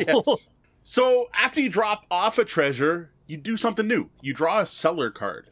Now, these are a mix of good and bad things. When I first started playing, I thought it was going to be like mostly good things. No, it's mostly bad. Uh, there are six good cards, ten bad cards. Now, what you can do is you can find a set of keys that unlocks all the doors. Uh, for anyone who's played the game on Nightmare mode, that's huge. Uh, you just get a free move. You roll the die, immediately move. A really nice one lets you remove one ghost from anywhere on the board. Not a haunt, but a ghost. And then the bad cards include adding a ghost to a random room you're going to draw from the king deck, or ending up with a jinxed item. Now, jinxed items are another new thing in this game. These are little square chits that again go in your backpack. And you can't help but hold on to this jinxed item because it's cursed, right? And it fills up your backpack, and you can't collect any treasure tiles while you have a jinxed item because your backpack's full. You also can't leave the house with a jinxed item. And remember, to win the game, you all have to leave the house. Now, what's nice is you do get a bonus for delivering a jinxed item. So every jinxed item has a letter on it for what room you can return it to. And if you're able to end your turn in that room, you can drop off your jinxed item. And when you do that, you can then take one of those secret rooms, secret passages you used, and put it back into play. So it's a way to get the secret passages back up. Once all treasure is safely placed in the cellar, 1 through 12, the players still have to escape the house. Um, weirdly, it says escape the castle in the rules, which I'm like, wait, castle? And I even checked the original rule book. It says house everywhere else in these rules. So I don't know why it says castle. If you can get all of the players out of the house, again, with no jinxed items, you win. If at any time all the hauntings are on the board, the players lose. That is the exact same lose condition from the original game. Though, this expansion does add two new hauntings, so it does give you a bit more breathing room from the original. Now, is it everyone is out uh, or no one wins, or if one player gets out, you can call them a winner. Is it or is it explicit? It's it's all or none. Everyone gets out, or you all lose. You can't leave anyone behind. Leave no kids behind. so that's the basic rules. The basic rules, interestingly, in this game start at the nightmare difficulty level, considered to be the most difficult. It's only in the back of the book does it give you ways to make the game easier which is a twist from the original. The original definitely stepped up the other way with here's the basic rules, and if you want to make it more interesting, do this. So the basic game is use the original eight treasures, and remove the secret doors and remove the draw and shuffle cards, which is very similar to the basic rules of the original game with the new goal, right? Where you're still you're still moving the treasures to the basement to unlock the front door to get out. Then there's the advanced setting, which has you use those original tokens, and this is one I mentioned earlier, where they have to be placed in order. So the one on the one, the two on the two. Interestingly, that is considered easier than the nightmare setting because you only have eight to place instead of twelve. Um, and you do all put all the nasty cards back in. The locked door cards and the shuffle cards are back in. Well, it's good to know that the players who prefer the lighter play still have an option with the expansion. Uh, but is it as easy as the original when uh, when you go to that easier mode, or is it still a harder game? Well, I think that's jumping ahead a bit, uh, but it's actually kind of a mix of both. And I'll get into that in a little bit after I go over some of the other stuff, my other thoughts on it. So, before getting into the gameplay, um, right away I say components are awesome. Like they are great. Um, this it's the same as Ghost Fightin' Treasure Hunter. So if you've seen that, you know. Um, so it's to be expected. But I was just impressed by the quality. Like nice mounted board, great. I, I love the minis in this game. The, the rubbery plastic they're made of. Like you you can't you could run these over. They can be squished. Like you're not going to damage these. They look awesome. They're cute. They're not spooky, creepy. They're cute ghosts. Uh, the tokens came pre punched. Like they're nice thing. The card quality's good. Um, I've proven that these cards can stand up to many plays with my original copy. These are the same.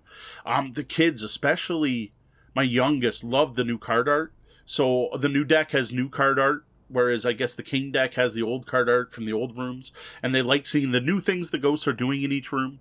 Um, the other thing I like too that I didn't catch on until like third or fourth play is there are no words anywhere to be seen, except for the fact that it uses the letters A through N this is 100% language independent. Everything is artwork and iconography to, to get your point across. And there's a lot more iconography in this game because all the tokens, right? You got the Jinx tokens, you have the the treasure tokens, each have a symbol on the back of them. You got new cards with new things going on, and all of them just made sense. Like it literally took one reference of the book once each, right? What's that mean? Okay, I I'll never have to look that up again. Like when you look at the draw two ghost cards, well, the picture of the token shows two ghost cards, and the room, the one that says you can't use the the secret passage, well, shows you the symbol for the secret package with the traditional red knot, you know, circle with a line through it. Like it all just made sense. So none of the quality problems we saw in some of the alternate versions of uh, the game. Yeah, this does not have the Ghostbuster problem. We will just call it. There, there is a different printing. Uh, it is worth pointing out this is not compatible with Ghostbusters Protect the Barrier. This is only works with Ghost Fightin' Treasure Hunters because of the boards being completely different sides and the card quality being different. The boards won't even line up because uh, there were definitely quality issues with the original Ghostbusters Protect the Barrier version of Ghost Fightin' Treasure Hunters.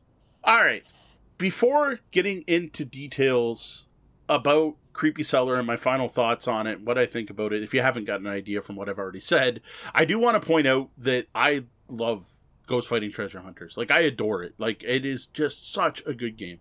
I've said it many times on this podcast. I've said it on social media. Every time someone puts a Facebook question about kids' games, I'm jumping in there recommending this game. Like, the, the, I am an ambassador for, for Ghost Fightin' Treasure Hunt. Mattel should be paying me for this. Uh, this is just as much fun the, like it's the only kids game I played that is just as much fun for kids as is for adults. Like it, it's not only a game my kids will take down off the shelf, play on their own. I hear them laughing, I hear them having a great time. But it's a game, and they'll have fun playing with us. But it's a game I'll break out without the kids around. Like I have brought this out to public play game nights, like like heavy gamers out to play at a, at the game store, ready to play some games, and we're playing Ghost Fightin' Treasure Hunters. It's that good. I, I this is a game I'll break out with my regular game group. I, I am a fanboy of this game, and I don't expect it to change.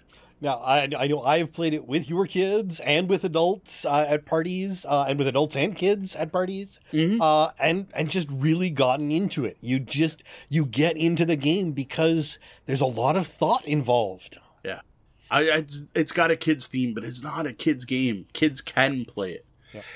Now, moving into Creepy Cellar as for this expansion, I was a bit surprised by what you got with this. Like, I, I thought you were going to get modules. Like, I really did. The, the fact that you could buy that old expansion and, like, Board Game Geek for a while had a geek up version where you could just get the king.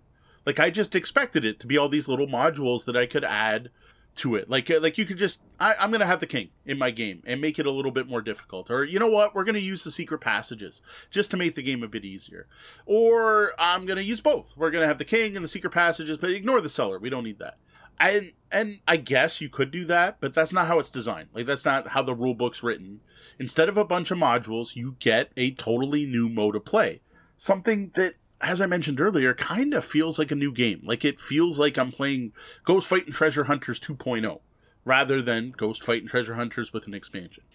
So I, I wouldn't have expected the modular format myself, uh, as this just doesn't feel like a hobby game, uh, and and really that's a hobby game sort of thing, as opposed to something you'd expect from Hasbro.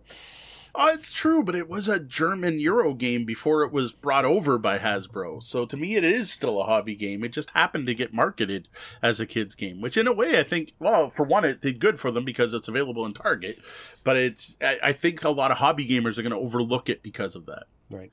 Now, I do have to say, while reading the rules, I expected uh, Creepy Cellar to make it feel like a different game. Like I thought it wasn't going to feel like Ghost Fightin' Treasure Hunters anymore. It's going to feel like a new game. But somehow it doesn't. Like it just everything that was added fits in so well with the theme and the general flow of roll the die, flip the card to see what happens, then move. At the end of your turn, pick up stuff or fight. Like that's all still there. And it still very much feels like you're playing Ghost Fightin' Treasure Hunters, but Ghost Fightin' Treasure Hunters with a bit more going on. Like there's just more options each turn. Um, one of the things that I like is the fact that, that, it's not obvious that I this is what I need to do every turn. I have variety, and as Sean's noted a couple times, there are definitely more potential paths to take, more pathways, more routes to get everywhere on the board. There's more to worry about, right? Like you have curses now, you have jinxed items, and well, the Ghost King to worry about on the board. Nothing wrong with more of a game we already love, so long as it doesn't tamp down the fun. Yeah. Now, one aspect that I like about this is just in general, your turn's more interesting, right? In the base game, most turns are uh, draw a card, put a ghost on the board, and move, and that's it. Now and then, if you're using the advanced rules, you might have draw extra cards if the door's locked, so you post put put extra ghosts out. But that's kind of it. Now, on your turn, you're going to roll the dice, maybe you're going to place a ghost, or maybe you get yanked through a trapdoor, or maybe the ghost king moves, or maybe the doors become locked, or maybe you're going to do something else. You, you, the new ghosts will just get placed out like normal. Along with this, the draw two and draw three then shuffle cards are less punishing. They were what made nightmare mode in the original game a nightmare. This happened because the deck is diluted in a way. The, the game has more special cards, right? There's more chances of drawing the trapdoor or drawing the, the, the king, right? There's more little different things in the thing that aren't just place a ghost. So we found that the drawing two or three didn't tend to have you place two or three ghosts. I, I think this is a good thing because, man, they were rough in the advanced version of the game. Yeah, which it's a nice uh, game balance issue, but depending on the setting, more interesting turn could be seen as a negative, especially in those party situations where the game is fun, but as something alongside of a good chat, which happened a lot of times, especially on yeah. like our New Year's Eve nights, where it wasn't as intense a game to completely distract you from True. having a good party. Yeah, it's definitely there's more thought required. it is a more complicated game. Uh, it's probably worth looking on Board Game Geek to see what people have rated the weight, but I have to assume the weight's higher. I did note the expansion rated better than the base game. So in general, gamers do seem to like it more. So yeah, it, it, it stepped it up from that kids light party game in a way into something a little heavier, which in, personally I think is a good thing, but it does depend on what you're looking for out of your game night. And then we get to the difficulty, right? Uh, so Sean asked about this, and I kind of saved this for later because I have quite a bit to say on this. So this is weird. Like I, I have a hard time talking about the difficulty of this game because it's so strange what they've done here. So part of that is that deck distribution I just talked of, right? Because the, the, the plus two and the plus three cards aren't as bad because the deck distribution is different. And there's way more turns where, yeah, just the Ghost King moves, which really isn't a bad thing at the beginning of the game. But then if there's lots of ghosts on the board, that can be horrible. So deck distribution definitely made it a little easier. But then there's the cursed treasures. Those are punishing. Like like every treasure you pick up does something terrible to your character. In a fun way, like it's a good thing, but man, that ups the difficulty, right? You're either moving less or you're summoning more ghosts or you can't use the secret passages, right? So you're like, oh man, the difficulty's gotten way harder. But now they have secret passages. So these gems are easier to deliver than ever. So you're like, oh, well, yeah, I'm punished, but you know what? It's only going to take me two turns to get there because I can take this shortcut. So that kind of reduces it. But then you deliver it and you flip over a card and it ends up it puts extra ghosts out. Or you get a jinx tile. Well, now you got a jinx tile, you can't collect treasure. Well, if you can't collect treasure, you can't win, so now you gotta waste turns going to deliver it. But then, if you do deliver it, you get one of those secret passages. Like it's it's just kind of up and down. Right. And then there's the Ghost King, right? Like the Ghost King, you got to watch out for because it you definitely got to watch for the chain of haunts. You don't want to have a bunch of twos in a row where it's like Ghost King moves here and makes a haunt, and then moves here and makes a haunt, moves here and makes a haunt. So you got to really watch for that. But then again, it doesn't kill you because well they gave you two more haunts. So if it does happen, it's not like you're just going to lose instantly. So it, it's just weird, right? So the end result we found is that using the full expansion rules, like the the default nightmare mode is a much harder game than the base game of Ghost Fightin' Treasure Hunters. Like it, it's definitely a step up there. Uh, you're not going to be able to play with little kids who and without coaching, right? Like you, you got to work together. You gotta you need more teamwork. You're gonna have to to work as a team and really strategize, not just run around and you roll some dice. But on the other hand, we found the full nightmare version to be way easier than the nightmare mode on the base game. And in all the times I have played the original Ghost Fightin' Treasure Hunters with numerous different groups, with kids, with adults, with hardcore gamers, with Euro gamers, with hardcore, I've never beat it on Nightmare. It's never happened. I've never gotten all eight out on or in order with the rooms locking and the plus two draws and the plus three draws. Meanwhile, Grace and I were able to beat Creepy Cellar on Nightmare mode with just two players. Now, I will note two players is the same as playing four players. You play four characters if you play two players. But we beat this. I've never beat Ghost Fightin' Treasure Hunters on Nightmare. Now, maybe we just got lucky. Maybe it was a fluke. But to me, it seems like the base game Nightmare mode, way above Ghost Fightin' Treasure Hunters Basic, but still under Ghost Fightin' Treasure Hunters Nightmare. Well, it's interesting about the teamwork um, because I felt like that, that was there already. Uh, you know, I remember sitting there and, and talking with uh, Tom, actually, as you mentioned earlier, uh, and discussing, okay, well, uh, we got to worry about, you know, right now blue's locked, so we got to expect green to lock. So we're, I'm going to make a run down this side of the board. If you head up this way, and that way we can do, you know, I remember going through those discussions about yep. plans and, and who's going to go where. Um, I, I would say it's even higher here, especially like I said, one of the curses is you can't fight ghosts without having someone with you. So that forces you into that teamwork role. And then there's the other one that won't let you leave a room if there's a ghost there any type of ghost, right? Like not even a haunt. So again, that requires that whole, hey, I can't get out of here. I need some backup. And that's mainly where I saw the more interaction of it. Right. Plus, again, watching for those cascading haunts seemed to be a little more important. They, that once you had two ghosts in a room, it was scary. But if you had two ghosts in that room and the next room and the next room, it was even scarier. Right. So overall, I was very impressed by Creepy Cellar. Uh, it makes Ghost Fightin' Treasure Hunters just feel more balanced more polished and definitely more of a gamer's game and less of a mass market kids game. Like I actually have a strong feeling, and I don't know if this is true, that the com- this was the complete game. This this is the game the designer designed, and then Mattel went in and cut chunks off it to simplify it for the mass market. Now I don't know if this is true. I, I actually don't know, but I have to say that it feels more complete together with Creepy Cellar, with Ghost Fightin' Treasure Hunt. I feel like I have more of a game, a more complete, finished, polished game. It's more interesting. The difficulty seems to be better balanced. Um, now that I finally own it, I can't see playing just Ghost Fightin' Treasure Hunters ever. I'm always going to have the Cellar out. I'm always going to have the King. We're going to be dealing with jinxed items. Yeah, no, it, it's really good to hear, and I think it really does sound like this is the difference between a hobby game and a mass market game. Yeah. Now, always want to play with the base game and expansion does lead me to one rather annoying problem, and yes, this is a first world problem. This is a this is a gamer problem. This is the same reason I don't like games in tins. Um, with the included plastic box inserts that come with both expand well the base game and the expansion, there is no way to fit the contents of the expansion in the base game box, which is a total shame.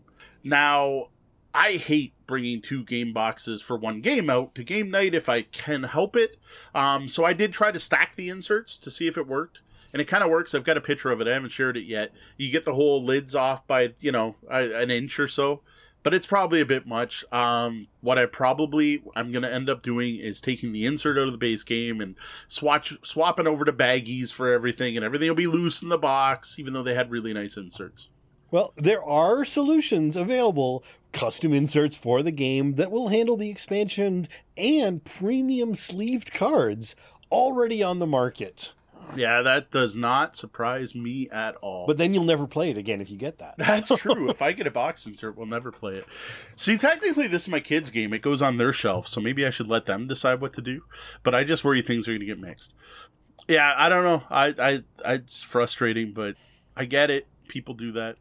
So as for final spots, um, to start off, if you have kids and don't have Ghost Fightin' Treasure Hunters, fix that. Like, like, just go get it find it somewhere.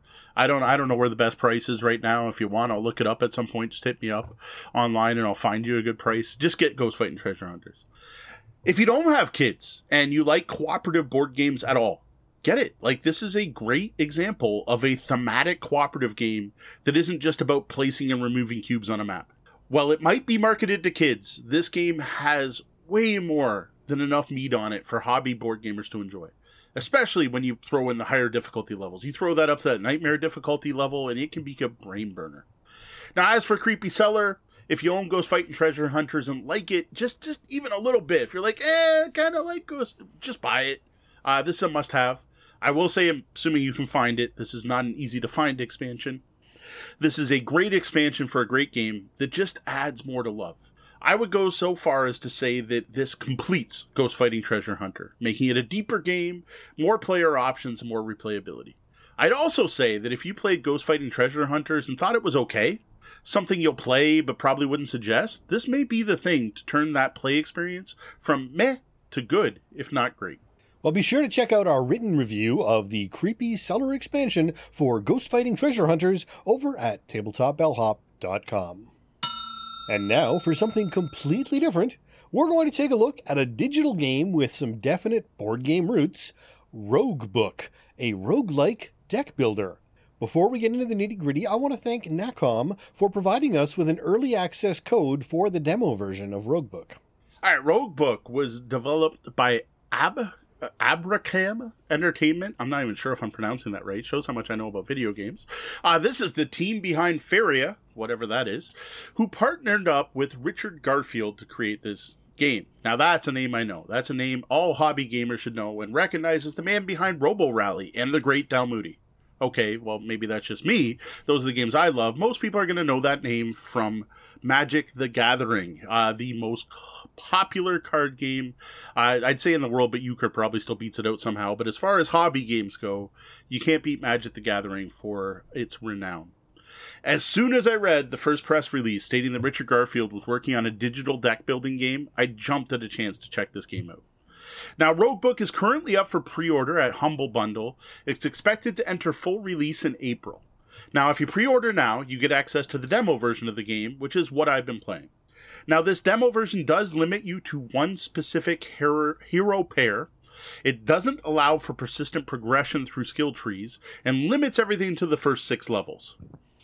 So, I think it should be obvious, but we don't have an unboxing for this one. It's a digital world we live in. Yeah, I could show you it installing maybe on my computer. That's about it, or my Steam update key. Um, so Roguebook bills itself as a deck building roguelike, and well, that's what it is. Uh, you start off each game at level one with your hero. You then go recruit a companion to journey with.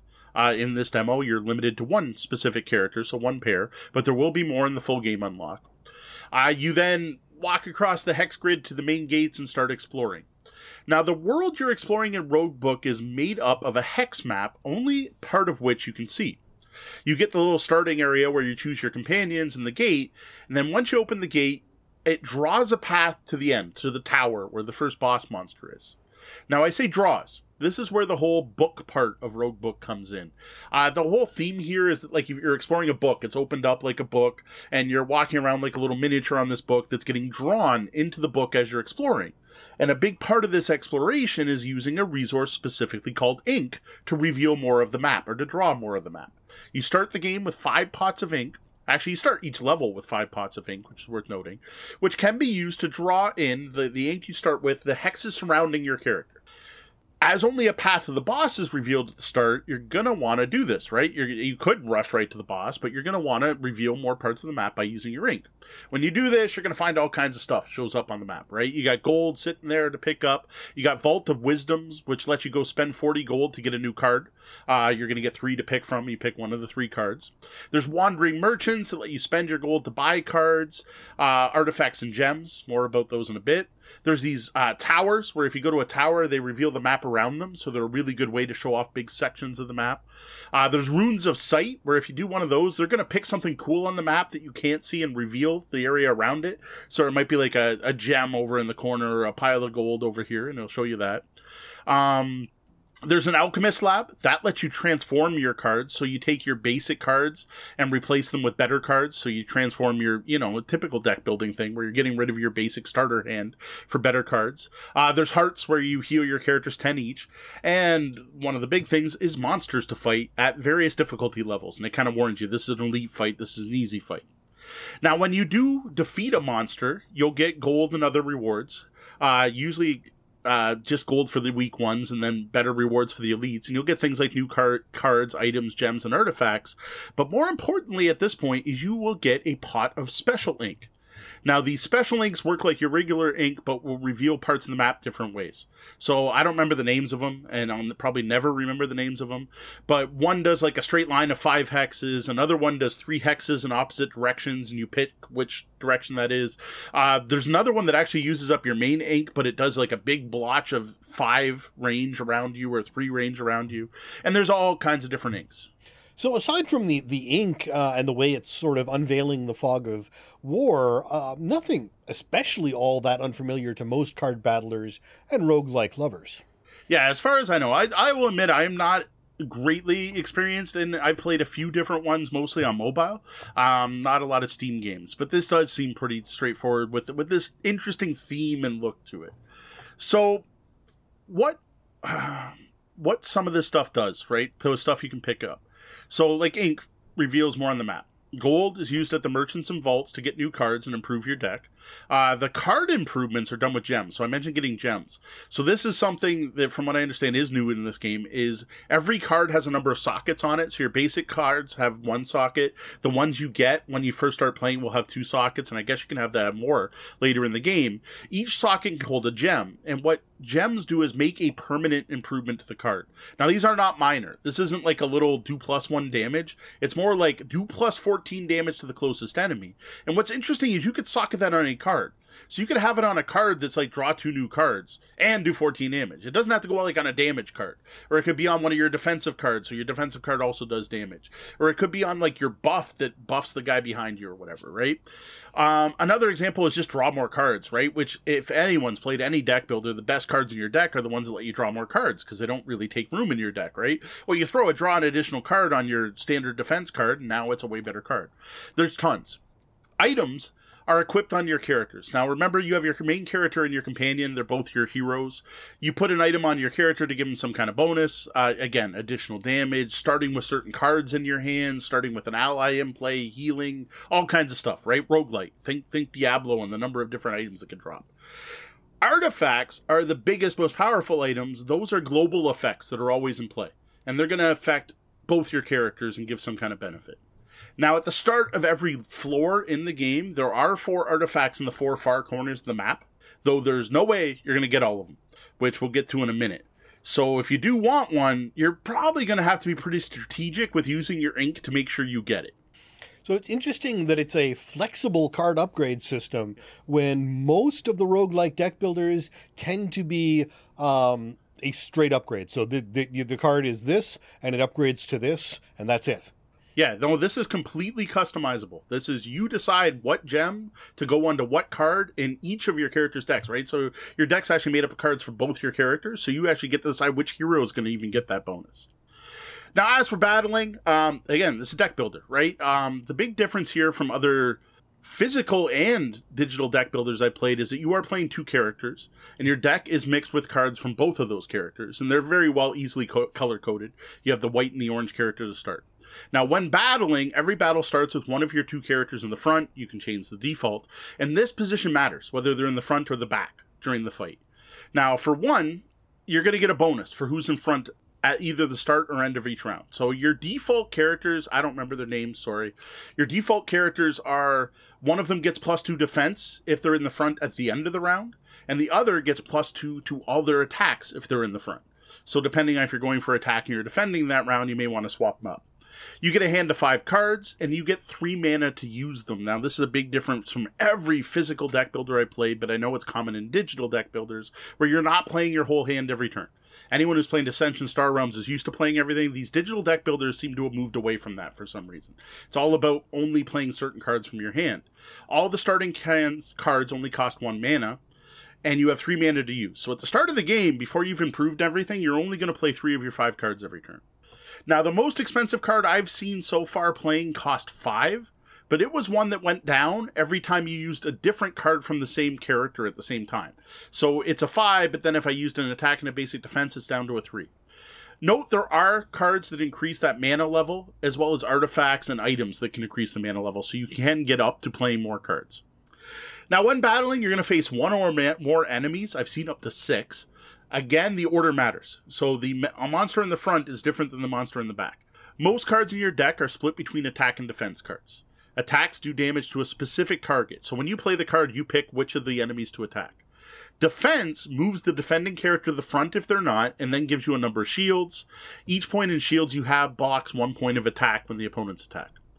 With this, uh, it's a deck builder, it's a card game, it's designed by Richard Garfield. There's way more. I, there's no way I can get into it here. I'm not going to mention every card. There's keywords. There's lots of keywords. Uh, one example is charge. It does extra damage but moves the character to the front. Uh, missile cards are cheaper, which I thought was great if they're used in the back, as well as getting as cheap as zero, which could get you to that being able to play all five of your cards. Uh, there are allies, all kinds of types of cards. Now, allies are, I thought, are unique to this. I'd never seen this in any deck builders I'd played. Um, these stay in play. So it's kind of like a summon in magic, I guess, in a way, but different. So it's it's a card that you pay. They're always expensive. They usually cost two or three. So they cost a lot of your mana to put up, but then they stay in play each round. They have a power level that goes down every round, so a countdown. So if you play an ally with a five, he's going to be in play for five rounds.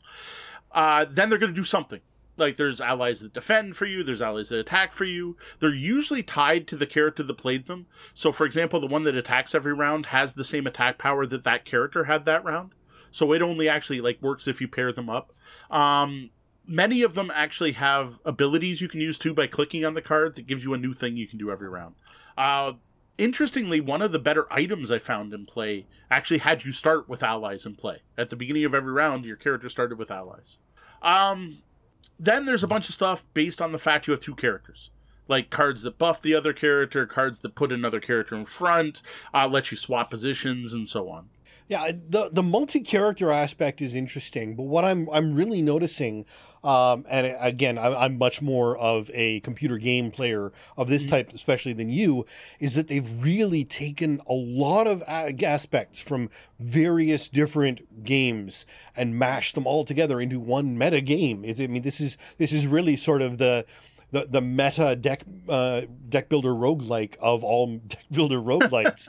right. Um, the one the one unique aspect that that just I haven't come across and I can't find I can't think of in any games I've played that is unique is this ink concept. Right. Yeah, that was definitely different to get used to.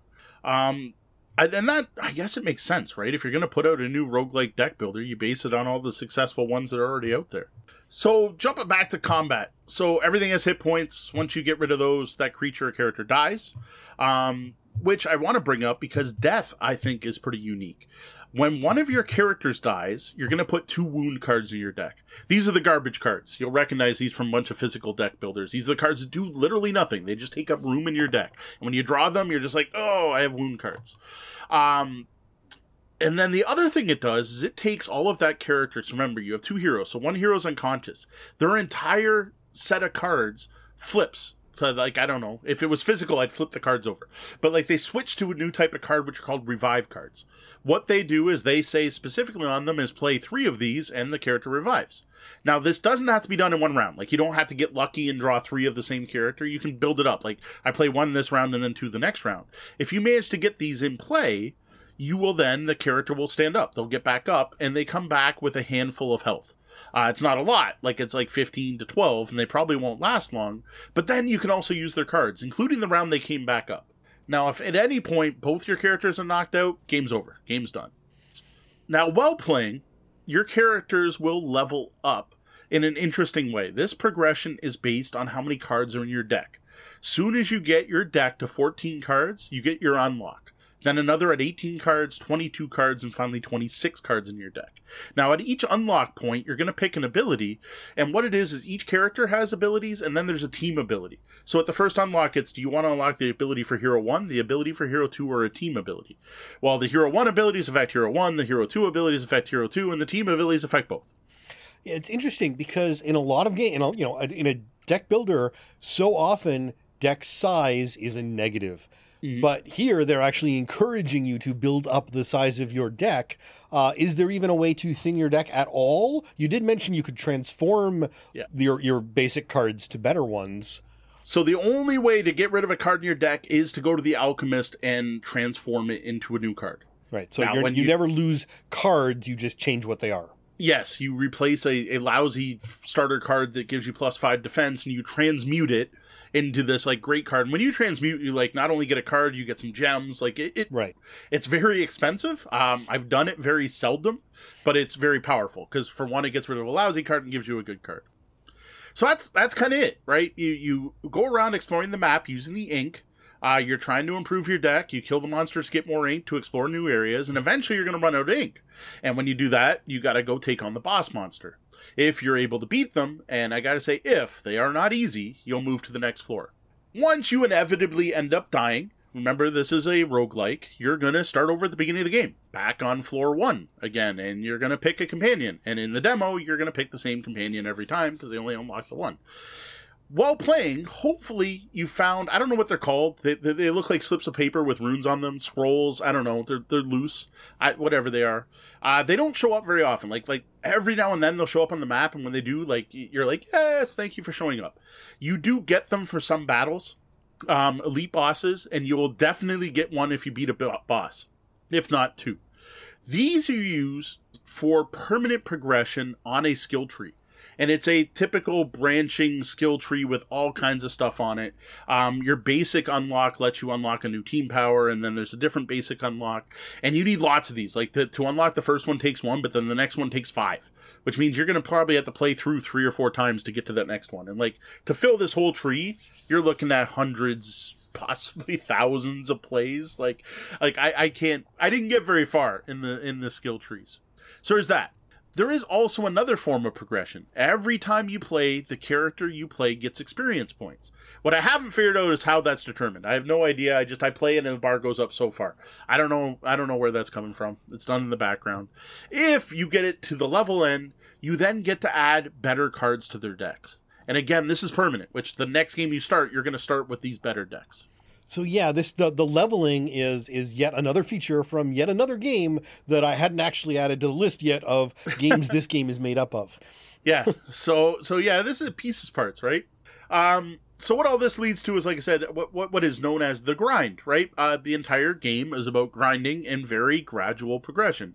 You play it over and over and over again making small incremental improvements to your heroes and decks hoping each time you get a little further into the game and you find more of those skill sheets of paper and you get further into the rogue book. And well that's what a roguelike is right? And this is a roguelike yeah they've certainly nailed the concept down with the name uh, there's no question of what you're getting out of this. You're getting a roguelike in a book. yep. road card or Yeah. rogue deck builder is about the only thing they could have done to get it better. So, uh, thoughts on it overall? Uh, I had fun. It, it's well designed. Uh, it looks great. I didn't see a single glitch or technical flaw or anything. Um, I was invited to a Discord channel where I did see people who found small little like this card didn't quite work right, but it's it didn't feel like a beta or anything like that. This feels polished. Uh, the music's good. The art's good. Uh, one complaint is when you do start the game, you have to watch the animation, and you have to watch that every time. So that was that. That can be a little annoying. Um, I will admit I was disappointed when I found out my review copy was only the pre-order demo. Uh, but there was, you know what, there's plenty of content there. Like it kept me busy.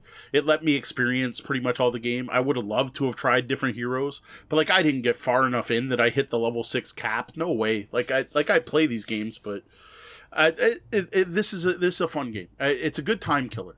Now, what I didn't do with this, and I don't know if this is a knock against or what how most people play these games, but I never like spent an evening playing Roguebook and playing through level one over and over and over and over again. What I would do is I would spend a day blogging or writing a review or sharing deals on tabletop deals, and then I'd sit there and before going downstairs to watch Netflix, I played one round. I, I would start fresh. I'd grab my companion. I'd go out.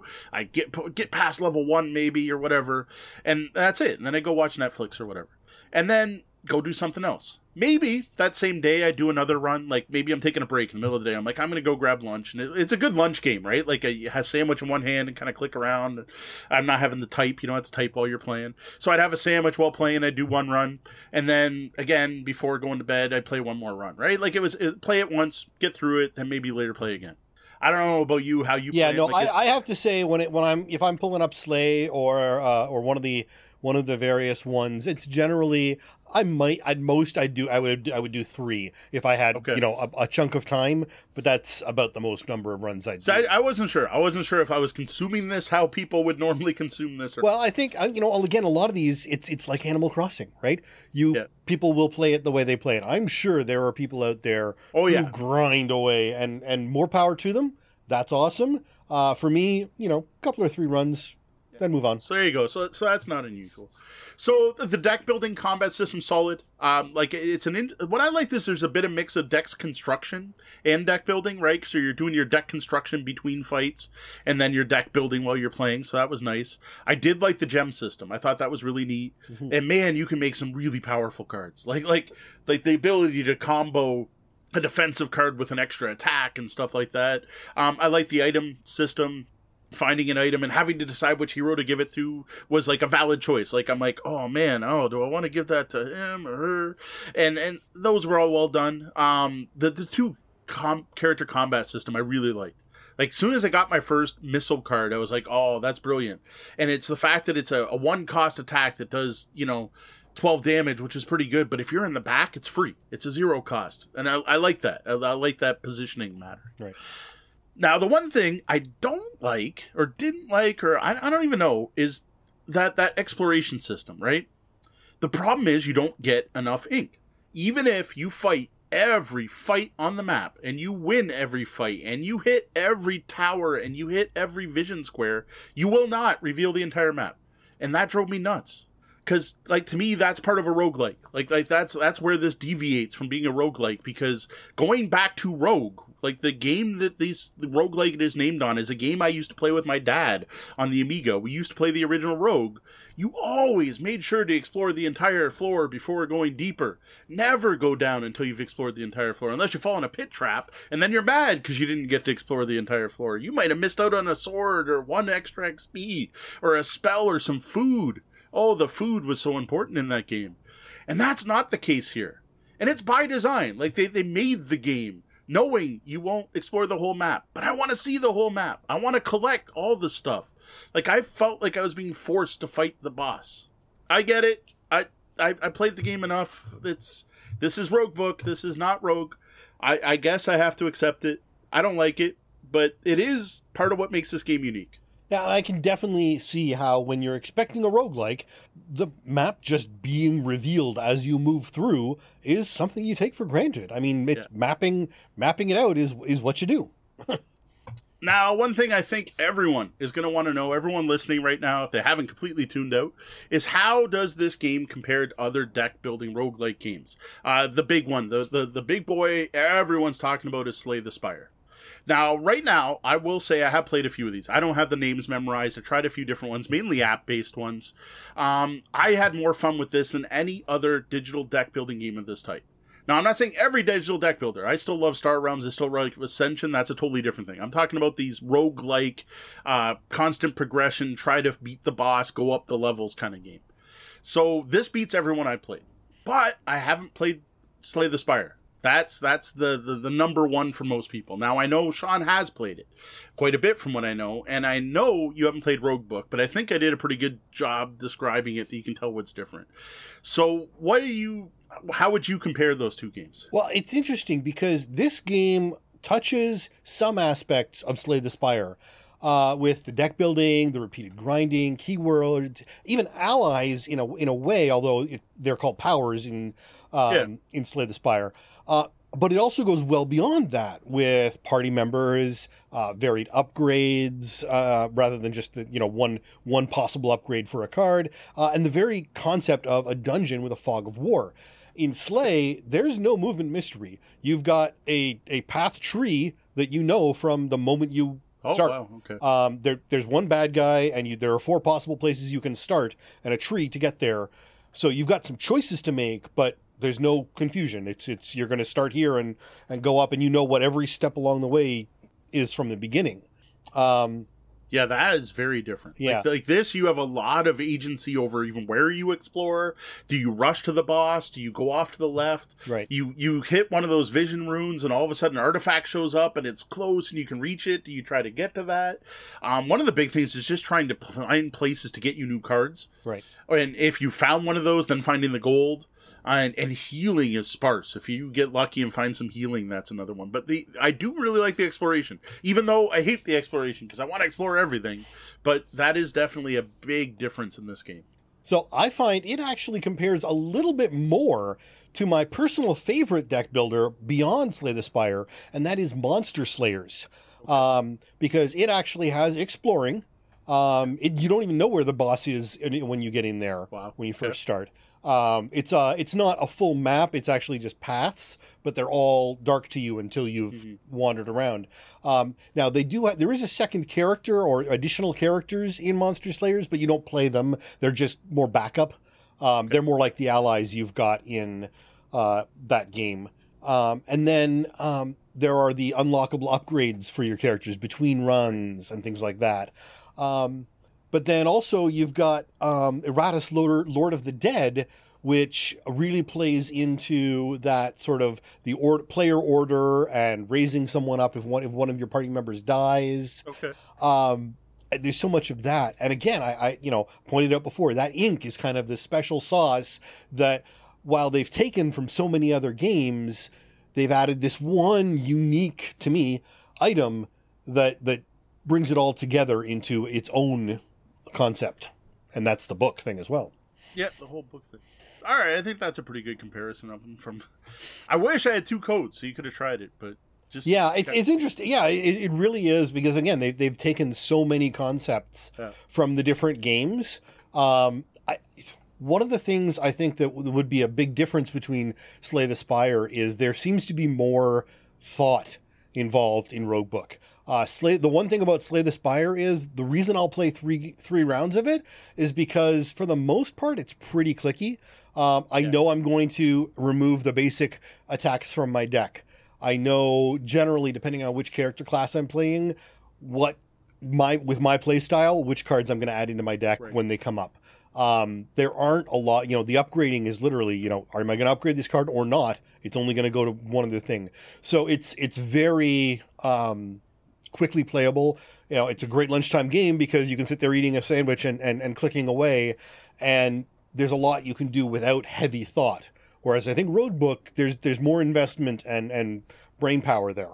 Yeah, even in the fights, like you're not just clicking through your decks. There's a big difference. You get an icon over. So I, again, I didn't get into all the detail about the combat, but you get an icon over the enemy's head showing what they're going to do in the next turn. That's pretty. And you'll even see how much damage they're going to do. Yeah, that's that's pretty so, standard. Okay, so it's it's a lot of strategy of the do I put up my defenses or do I attack, especially if they're going to buff. Right. Right. So you're like, I don't need to defend this round. What do I do instead? And then trying to tailor your deck so you have that balance of defense and attack. Because that is one thing I did wrong in this game is I ignored defense once and just went for all attack cards, and it was great till I got to the boss that was doing sixty points of damage. Like it was it was awesome until that point. What I should have done, and this is a mistake on my part, is I should have live streamed playing this and then you could have watched and saw it Right. and i didn't even think of doing that ahead of time maybe still we'll do a live stream for for those of you listening or watching let us know if you're interested in that maybe it's something i'll do at some point i do still have the game so overall i thought Roguebook was a very polished solid enjoyable game while it didn't suck me into that point where I was spending hours playing through game after game and grinding it all at once, I thought it was a great game that I'd pop on, do a run, and then go do something else. And then maybe come back later that day or the next day. To me, it was like a break game. It was a, a lunch break game, though not necessarily always played at lunch. Now, it did do a good job of scratching that deck building card game itch. Uh, I did enjoy the unique elements of this particular rogue builder, rogue like deck builder uh, from the other ones I played, and it sounds like it's got even more, well, similar to a bunch of different games kind of mashed together into one. I, you can definitely see the tabletop game roots here. Uh, if you play tabletop card games, it feels like a tabletop card game. I think it's got a lot of Richard Garfield in it, especially with the different keywords and how the cards interact and how they combo. And the there's no real rock paper scissors, but the whole this obviously counteracts this feel to the game. If you enjoy these kind of digital deck building games, I recommend picking up Roguebook. Um, if you're a tabletop deck building fan, you might want to check this out, uh, especially nowadays if you're stuck at home and lock locked down and you don't have anyone to play deck builder with. This is a probably worth noting a hundred percent solo experience. There is no multiplayer mode. There's no way for me to challenge Sean or fight Sean's heroes in Roguebook. This is a solo game only. If you don't like roguelike style play where you're going to play the same game over and over and over and start from scratch with just a little bit of an advantage over the last time, this game won't be for you. Personally, I'm glad I got to try it out. All right, well, you can check out Moe's written review of Roguebook by heading over to tabletopbellhop.com and clicking on Reviews. And now the Bellhop's Tabletop, where we look back at games we played since last episode. All right, so this past week, a big buy two get one free toys, games, books, movies, video game sale hit Amazon, and uh, both Deanna and I were swamped trying to promote this one. So I didn't get much in person gaming done, though I did manage to keep up with some online games. So we're going to start off with the in-person gaming, and um, what I did there was check out Ghost Fightin' Treasure Hunters, the Creepy Cellar expansion with the kids, which actually the kids gave me for my birthday, so that was cool. Uh, they finally managed to get a copy after trying now for I think two or three years. Uh, just bit the bullet, paid U.S. shipping, and got it sent here. So thank you for that. Now I've already covered this great expansion in depth during the review segment, so what I wanted to do though is point out a couple of potential pitfalls for anyone who wants who ends up picking up this expansion. Because our first play was, of course, an extreme one. I figured it had to be actually because we were like seventy five percent of the way through the game and just rocking it. Like th- there was no way we were gonna lose at this point. We're like, man, we've got like all the treasures. There's no haunts up. Like this is supposed to be nightmare mode. What's going on? Well, Bellhop's rule every first play. is an extreme one. Yep. We, we, we definitely followed the rules that night by not following the rules. So the first and biggest mistake I didn't notice until the first time we dropped off a jinxed item, which just by the luck of the draw we didn't get till the very near the end of the game. And when we dropped it off, I wanted to make sure we did it right. So I grabbed the rule book and I looked up dropping off a jinxed item, right? And I'm like, oh, it says drop off the item and then put it in the thing, but then you get to replace a discarded secret passage. And I'm like, wait a minute, discarded secret passage? Why would I have discarded secret passages? We haven't been discarding secret passages. So from the very first turn of the game, literally the first move where someone rolled a four, they went in through the door into a room and through a secret passage. We were using secret passages like crazy. Like it honestly made it so easy to get around the house they were like, wow, this is such a change from the original game. This was part of when I read the rules. I thought it was going to really change the feel of the game. And it didn't as much because, well, we were moving around way too easy. Like, like it was, you could get anywhere by rolling a four, it felt like. If you got a six, it was like anywhere in the mansions up for grabs. Well, it ends up after you use a secret passage, you discard the secret passage. So you can only use each passage once. And to be honest, you can actually only use three of the four unless someone returns a jinxed item. So that's why things were so easy. That certainly makes a big difference. No Pac Man board game wraparounds for you. The second mistake we made uh, was the first game we had someone escape the house while they held a jinxed item. Uh, it ends up you not only can you not carry treasure when you're jinxed, you also can't leave the house. Uh, this makes more sense, I gotta say. Like thematically, it's just like, well, you know, yeah, okay, fair. Um, I don't think though it made a difference really. Like that first game we won, but we won so what because we cheated because we used so many secret passages. So I, I don't think that had had a big impact on our first game, but we made sure to create fix that problem for future games. Well, at least it's a uh, mistake you'll be on the lookout for the next time. And yeah, just a heads up, right? Like, like the rules aren't complicated, but just uh, little things that were easy to overlook. Now, as for digital gaming, I've obviously been playing quite a bit of Roguebook. Uh, what I didn't mention in the review is I quit. I don't play Roguebook anymore. Um, the reason for that is there was an embargo on this one. If anyone saw me complaining about putting embargoes on reviews, this was the game that I had the embargo on. Don't do that, publishers. Why? Why would you not let me generically, organically be excited about your game on social media? Please, it's dumb. Anyway, the day the embargo dropped, which I forget what day it was, it was Thursday. It was the day after we recorded because um, they were wondering why I hadn't covered it yet. And I'm like, well, if your embargo would have been a day earlier, we would have had a live show where I would have talked about it, but you won't. So I got to wait till next week, which is now. Anyway, the day the embargo dropped, right? They're like Thursday, they patched the game and release the official pre-release demo, which is fine. Same game. The problem is it reset everything. Everything, all the permanent progress, those skill trees I was talking about, all the unlocks I had, the levels I'd earned on my characters, the permanent, all gone back to square one. Um, to say I was annoyed would be an understatement. Um, that frustrated me enough. I haven't bothered playing the game since. I will admit I booted it today just to double check a couple facts in our review, like how many cards you draw at the start of your hand, and stuff like that. But I like I worked hard to get, especially those skill tree unlocks. I, I was finally at the point level one wasn't a joke but like i got through level one every time and then the level two boss i, I could beat now and then right I I was not interested in starting over from scratch. Now I do still have it installed. Uh, I might do a live stream so Sean can see it. Uh, but it's the it's the pre-order demo version, right? So I think what might happen is that if I might start playing if I buy the full game. Because at least then, if I'm starting over, I can play with two different heroes and it'll have a different feel.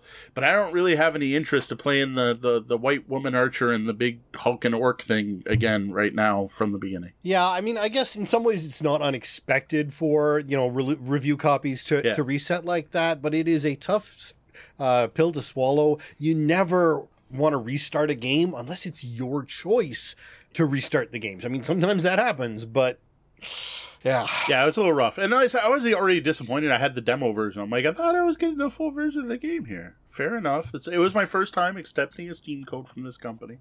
I, I was willing to accept that, but having to start scratch because whatever it's now release day. Yeah. Are they, are they going to do the same thing in April when the full game comes out? Are we going to reset the demo thing again? I don't know. Uh, other online plays. I, am probably not going to get into much detail here, but um, we've been playing a really tight game of Rallyman GT, which Sean's also in. Um, I thought we had a runaway leader. Purple was going to win. Done. Not even close. But whoever's playing purple must have pushed their luck a bit too much in one of the corners because we're starting to catch up. I gotta say that game is really enjoyable. Like, like at least digitally. I still haven't played the physical game, and I don't know. It seems like physical game might be fiddly. I like that BGA is doing all the work in the background for us, even though it's rolling dice, and I think I'd want to roll dice. I, I'm impressed. Yeah, it really is a game that looks like it should be boring. It looks like there should be a runaway winner almost every time and while sometimes there is, more often than not, it's a much closer race than you'd expect. And since the tracks are randomized, it's pretty much always feeling like a new game. Yeah, I, I'm digging it more than I thought I would. Uh, next, Terra That's that's been fun.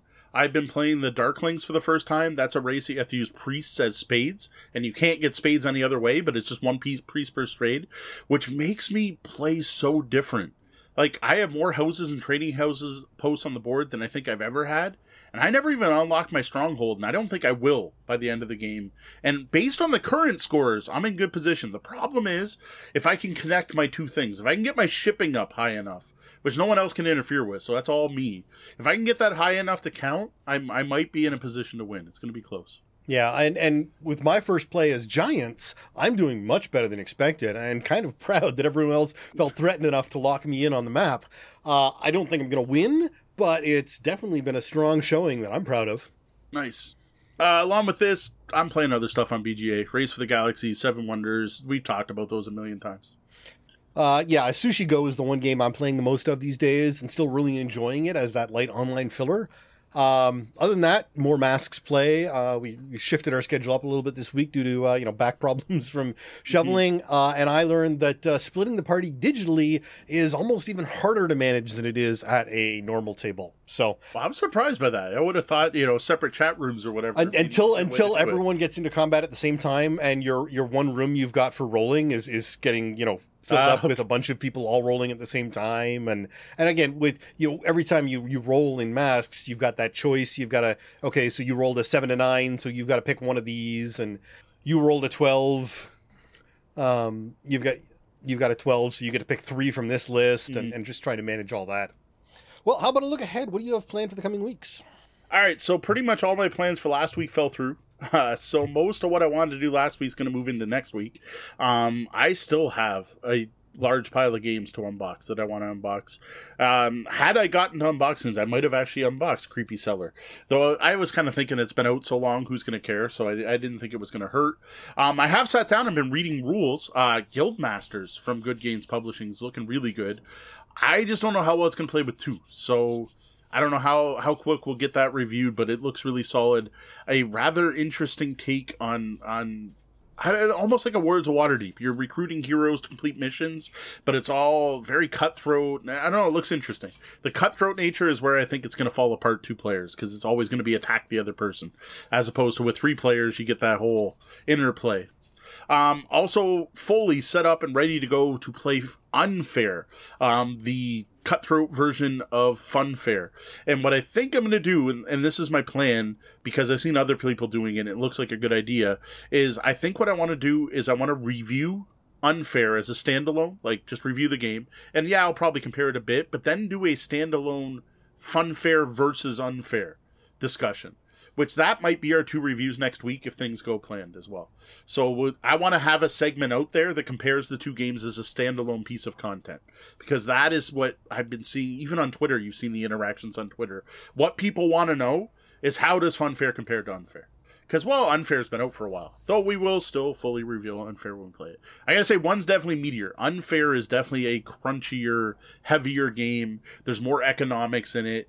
In addition to that whole, the second half of the game's more punishing and the take that nature of it.